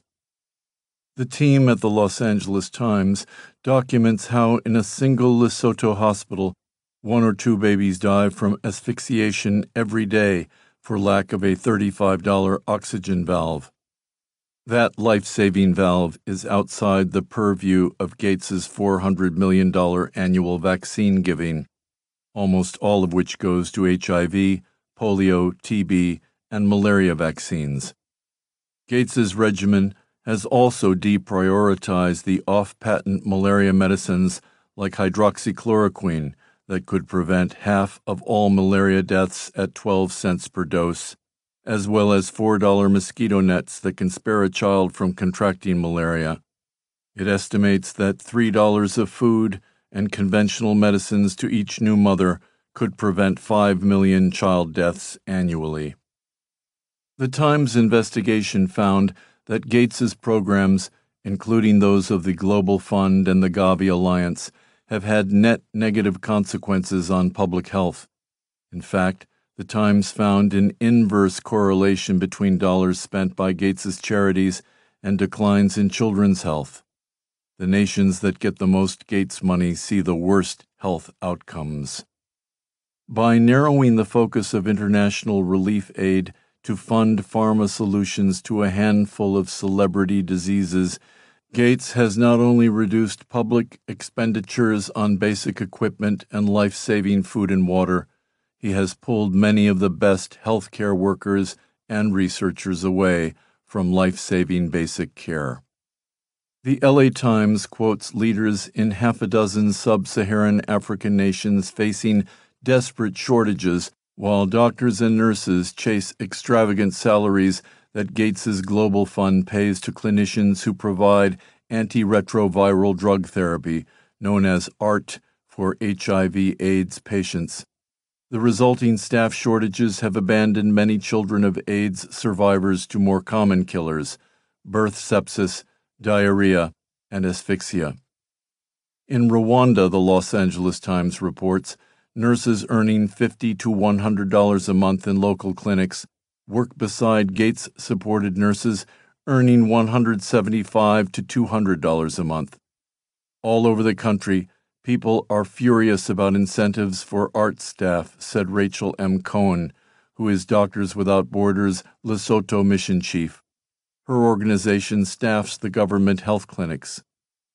The Los Angeles Times concludes that Gates's obsession with vaccine preventable diseases has proportionally reduced assistance streams for nutrition, transportation, hygiene, and economic development, causing negative overall impacts on public health. Many AIDS patients have so little food that they vomit their free AIDS pills. For lack of bus fare, others cannot get to clinics that offer life saving treatment. The Gates Foundation addresses these catastrophic impacts on broader health concerns by blocking Africans from talking about any problem that is not susceptible to a vaccine solution.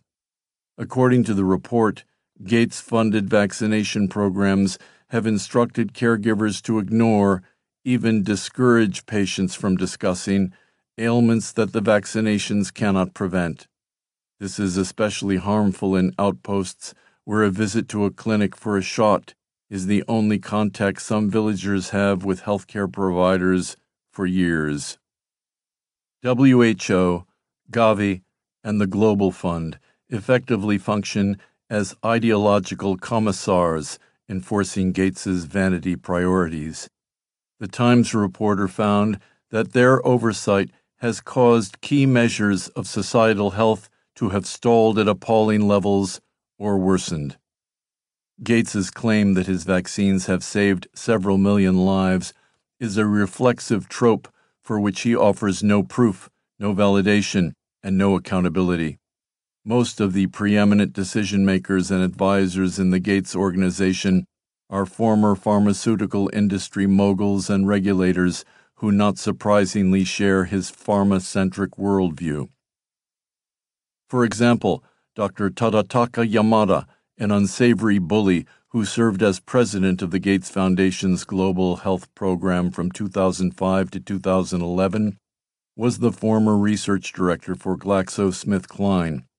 He left GSK just a few steps ahead of a U.S. Senate Finance Committee seeking to question him about multiple accusations that he conducted an intimidation campaign to threaten and silence prominent doctors exploring the British drug maker for knowingly killing some 83,000 Americans with its blockbuster diabetes drug, Avandia. Gates knew of Yamada's sordid conduct because the Senate committee staffers sent his foundation a letter requesting Yamada submit to questioning. A 2007 article by one of these staffers, Alicia Mundy, describes how Yamada repeatedly lied to his interrogators. Yamada's successor at BMGF Trevor Mundel was an executive at both Novartis and Pfizer. The foundation's chief communications officer, Kate James, worked at GSK for almost 10 years. Penny Heaton worked for Merck and Novartis before Gates named her as director of vaccine development at BMGF. So it's not surprising that Gates's success metrics rarely measure better health outcomes, but only the number of vaccines administered and the number of pills distributed and consumed. Many believe that the Global Fund's tight remit is increasingly becoming a straitjacket, complains a 2007 editorial on the Global Fund in the Lancet Infectious Diseases. The failure to support basic care as comprehensively as vaccines and research is a blind spot for the Gates Foundation, said Paul Farmer, recipient of a John D. and Catherine T. MacArthur Foundation Fellowship and founder of Partners in Health, which has received Gates Foundation funding for research and training. It doesn't surprise me that as someone who has made his fortune on developing a novel technology, Bill Gates would look for magic bullets in vaccines and medicines, Farmer said. But if we don't have a solid delivery system, this work will be thwarted. He added, That's something that's going to be hard for the big foundations. They treat tuberculosis, they don't treat poverty.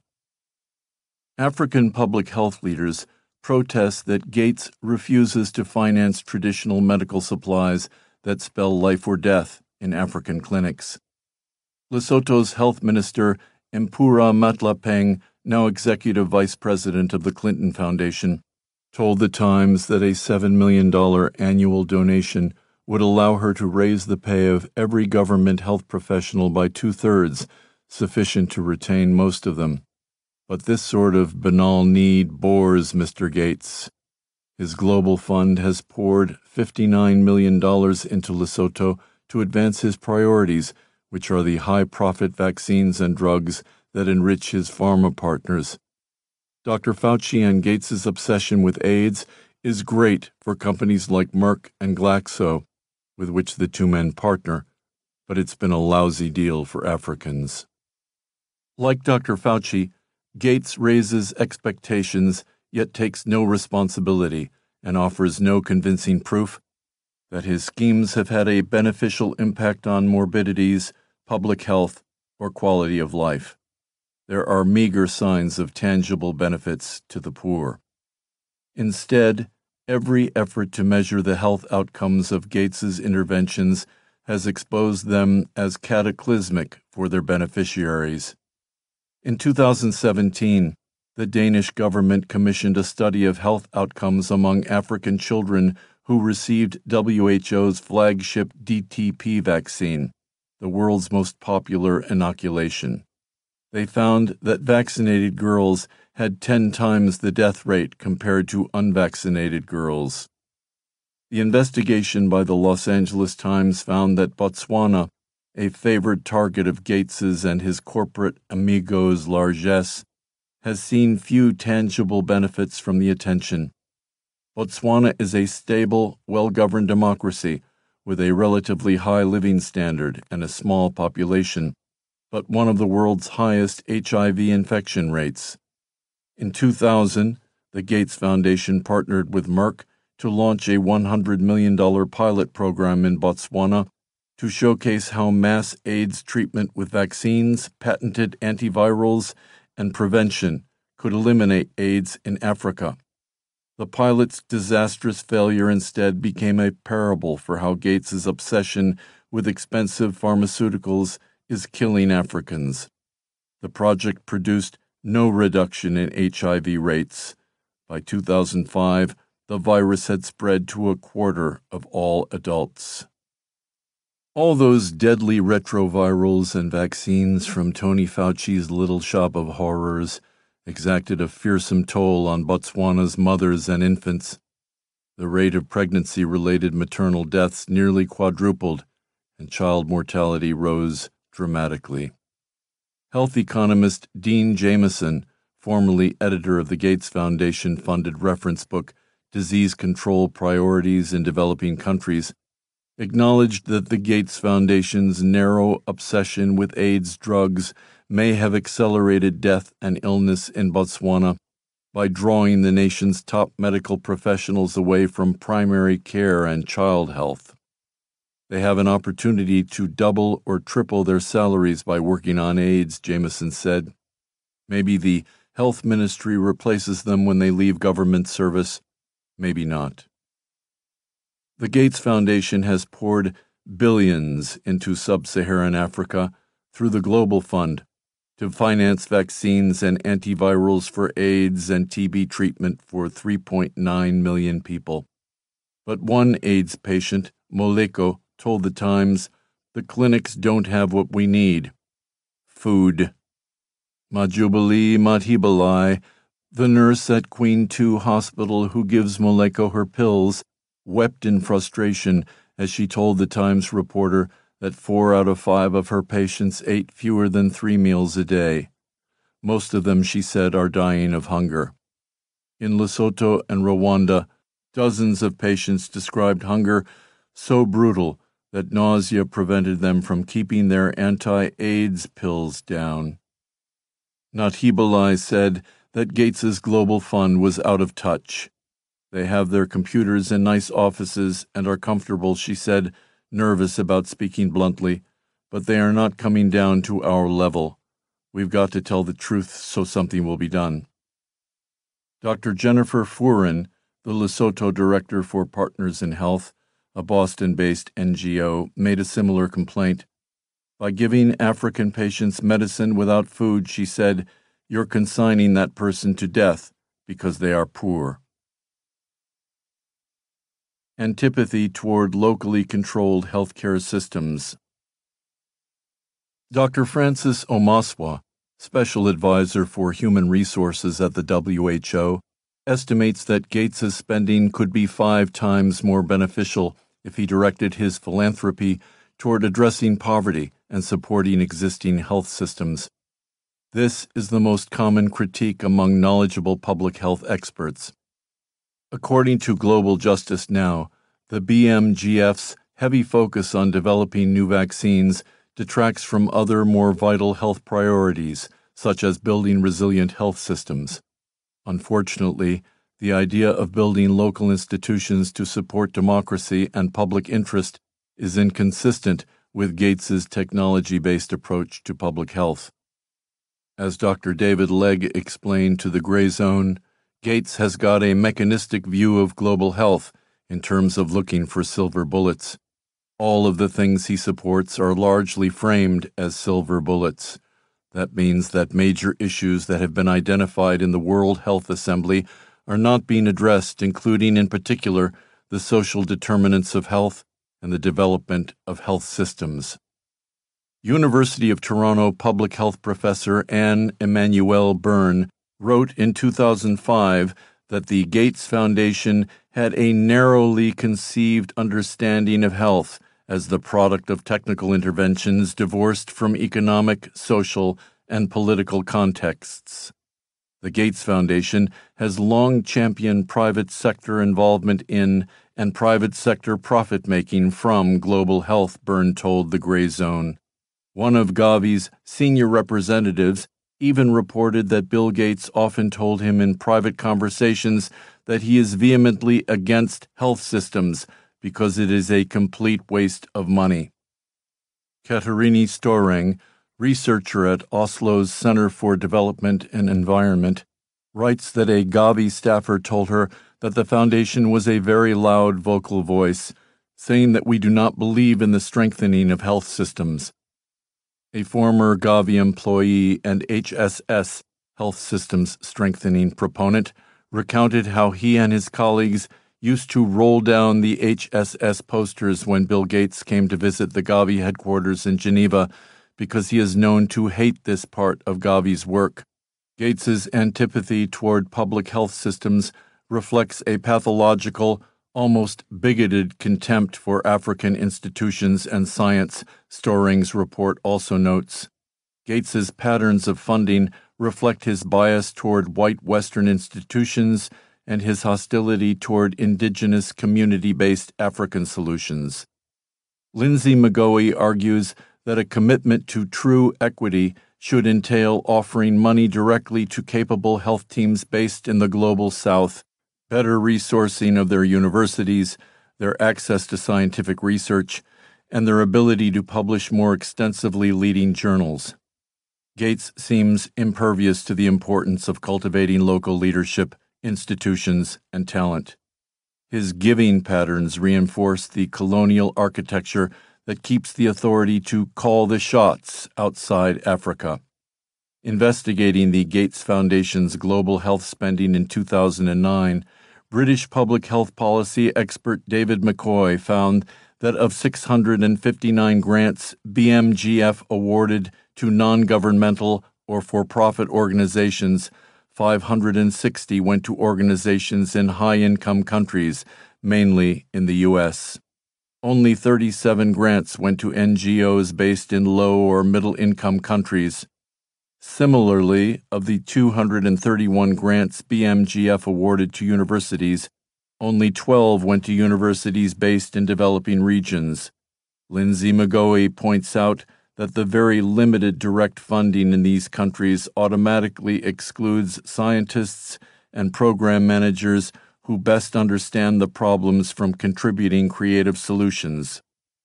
In his book, The White Man's Burden, economist William Easterly, who co directs the Development Research Institute at New York University, asks Who chose the human right of universal treatment of AIDS over other human rights? The answer to that question, of course, is Bill Gates.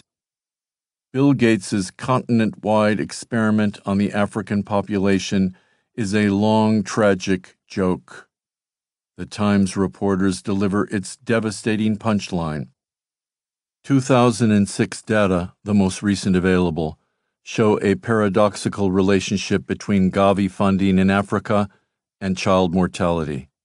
Overall, child mortality improved more often in nations that received smaller than average Gavi grants per capita.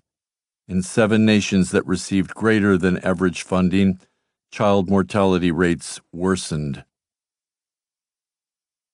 Neutralizing the press. Piller and Smith's Los Angeles Times expose on Gates's calamitous African adventure is an artifact of an expired era.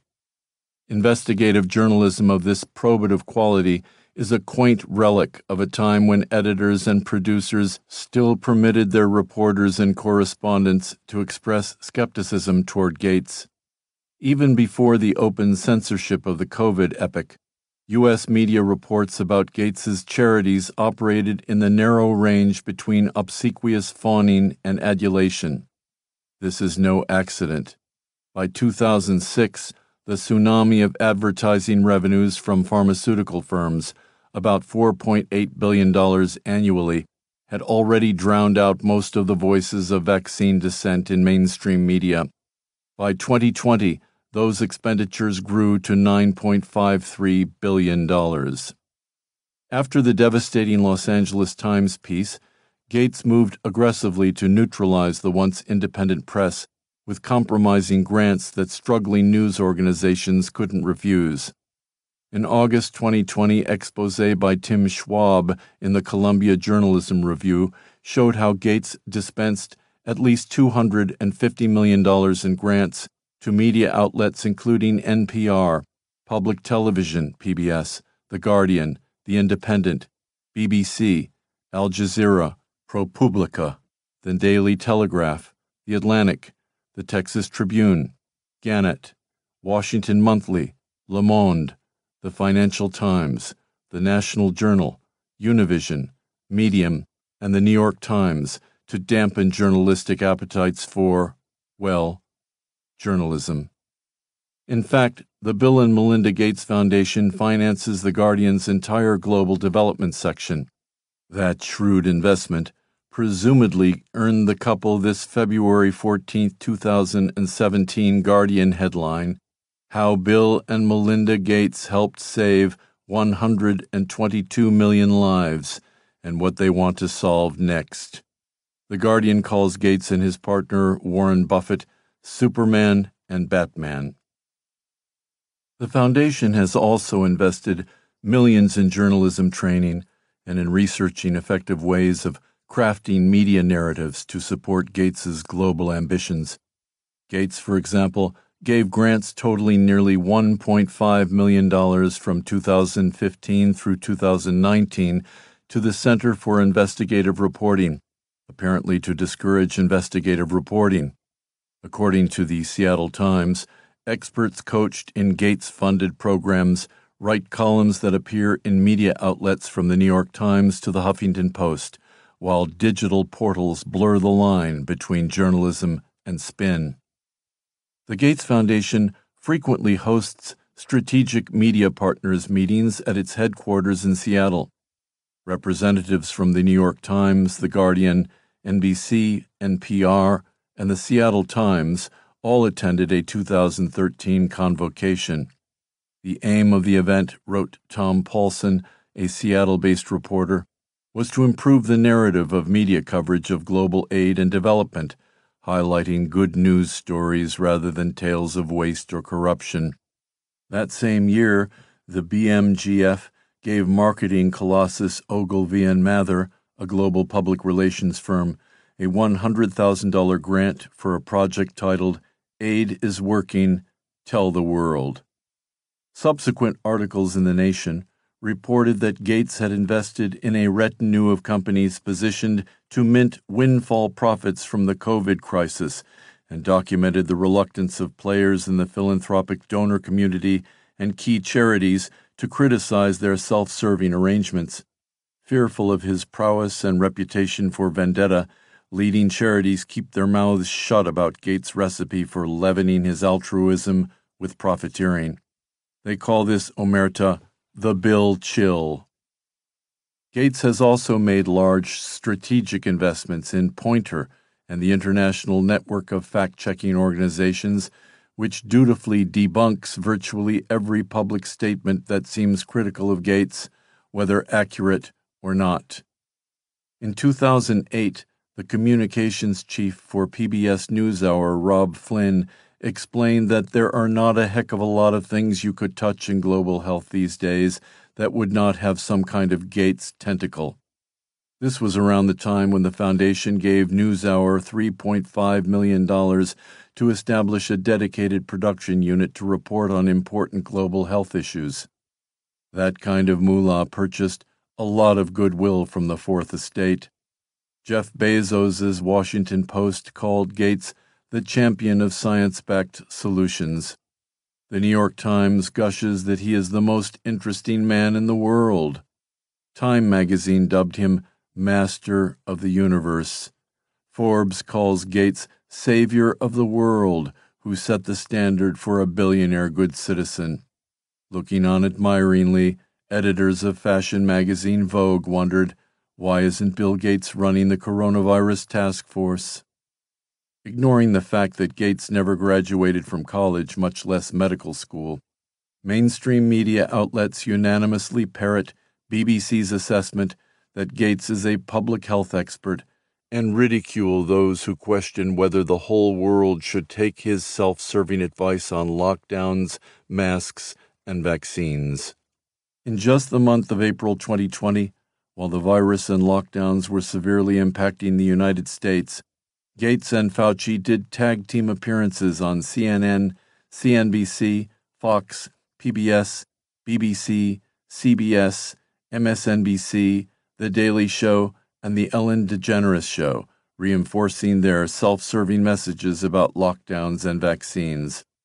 None of those reporters mentioned the fact that the quarantines that Gates was cheerleading on their networks have increased Gates's wealth by $22 billion over 12 months. And Gates's efforts to promote his contrary narrative claims only exacerbate their limitations. Gates's emphasis on conditional lending corporate partnerships, top down control, high tech cookie cutter solutions, and patent privileges tends to favor wealthy nations and multinational corporations. These are just a few of the ways in which current development policies are failing the global south.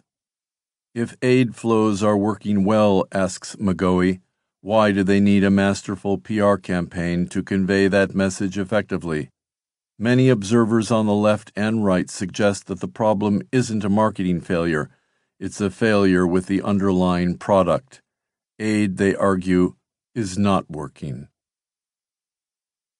Please go to the Children's Health Defense website for the acknowledgments and notes by chapter, updates to data, and new information that becomes available on any of the subject matter covered in this audiobook.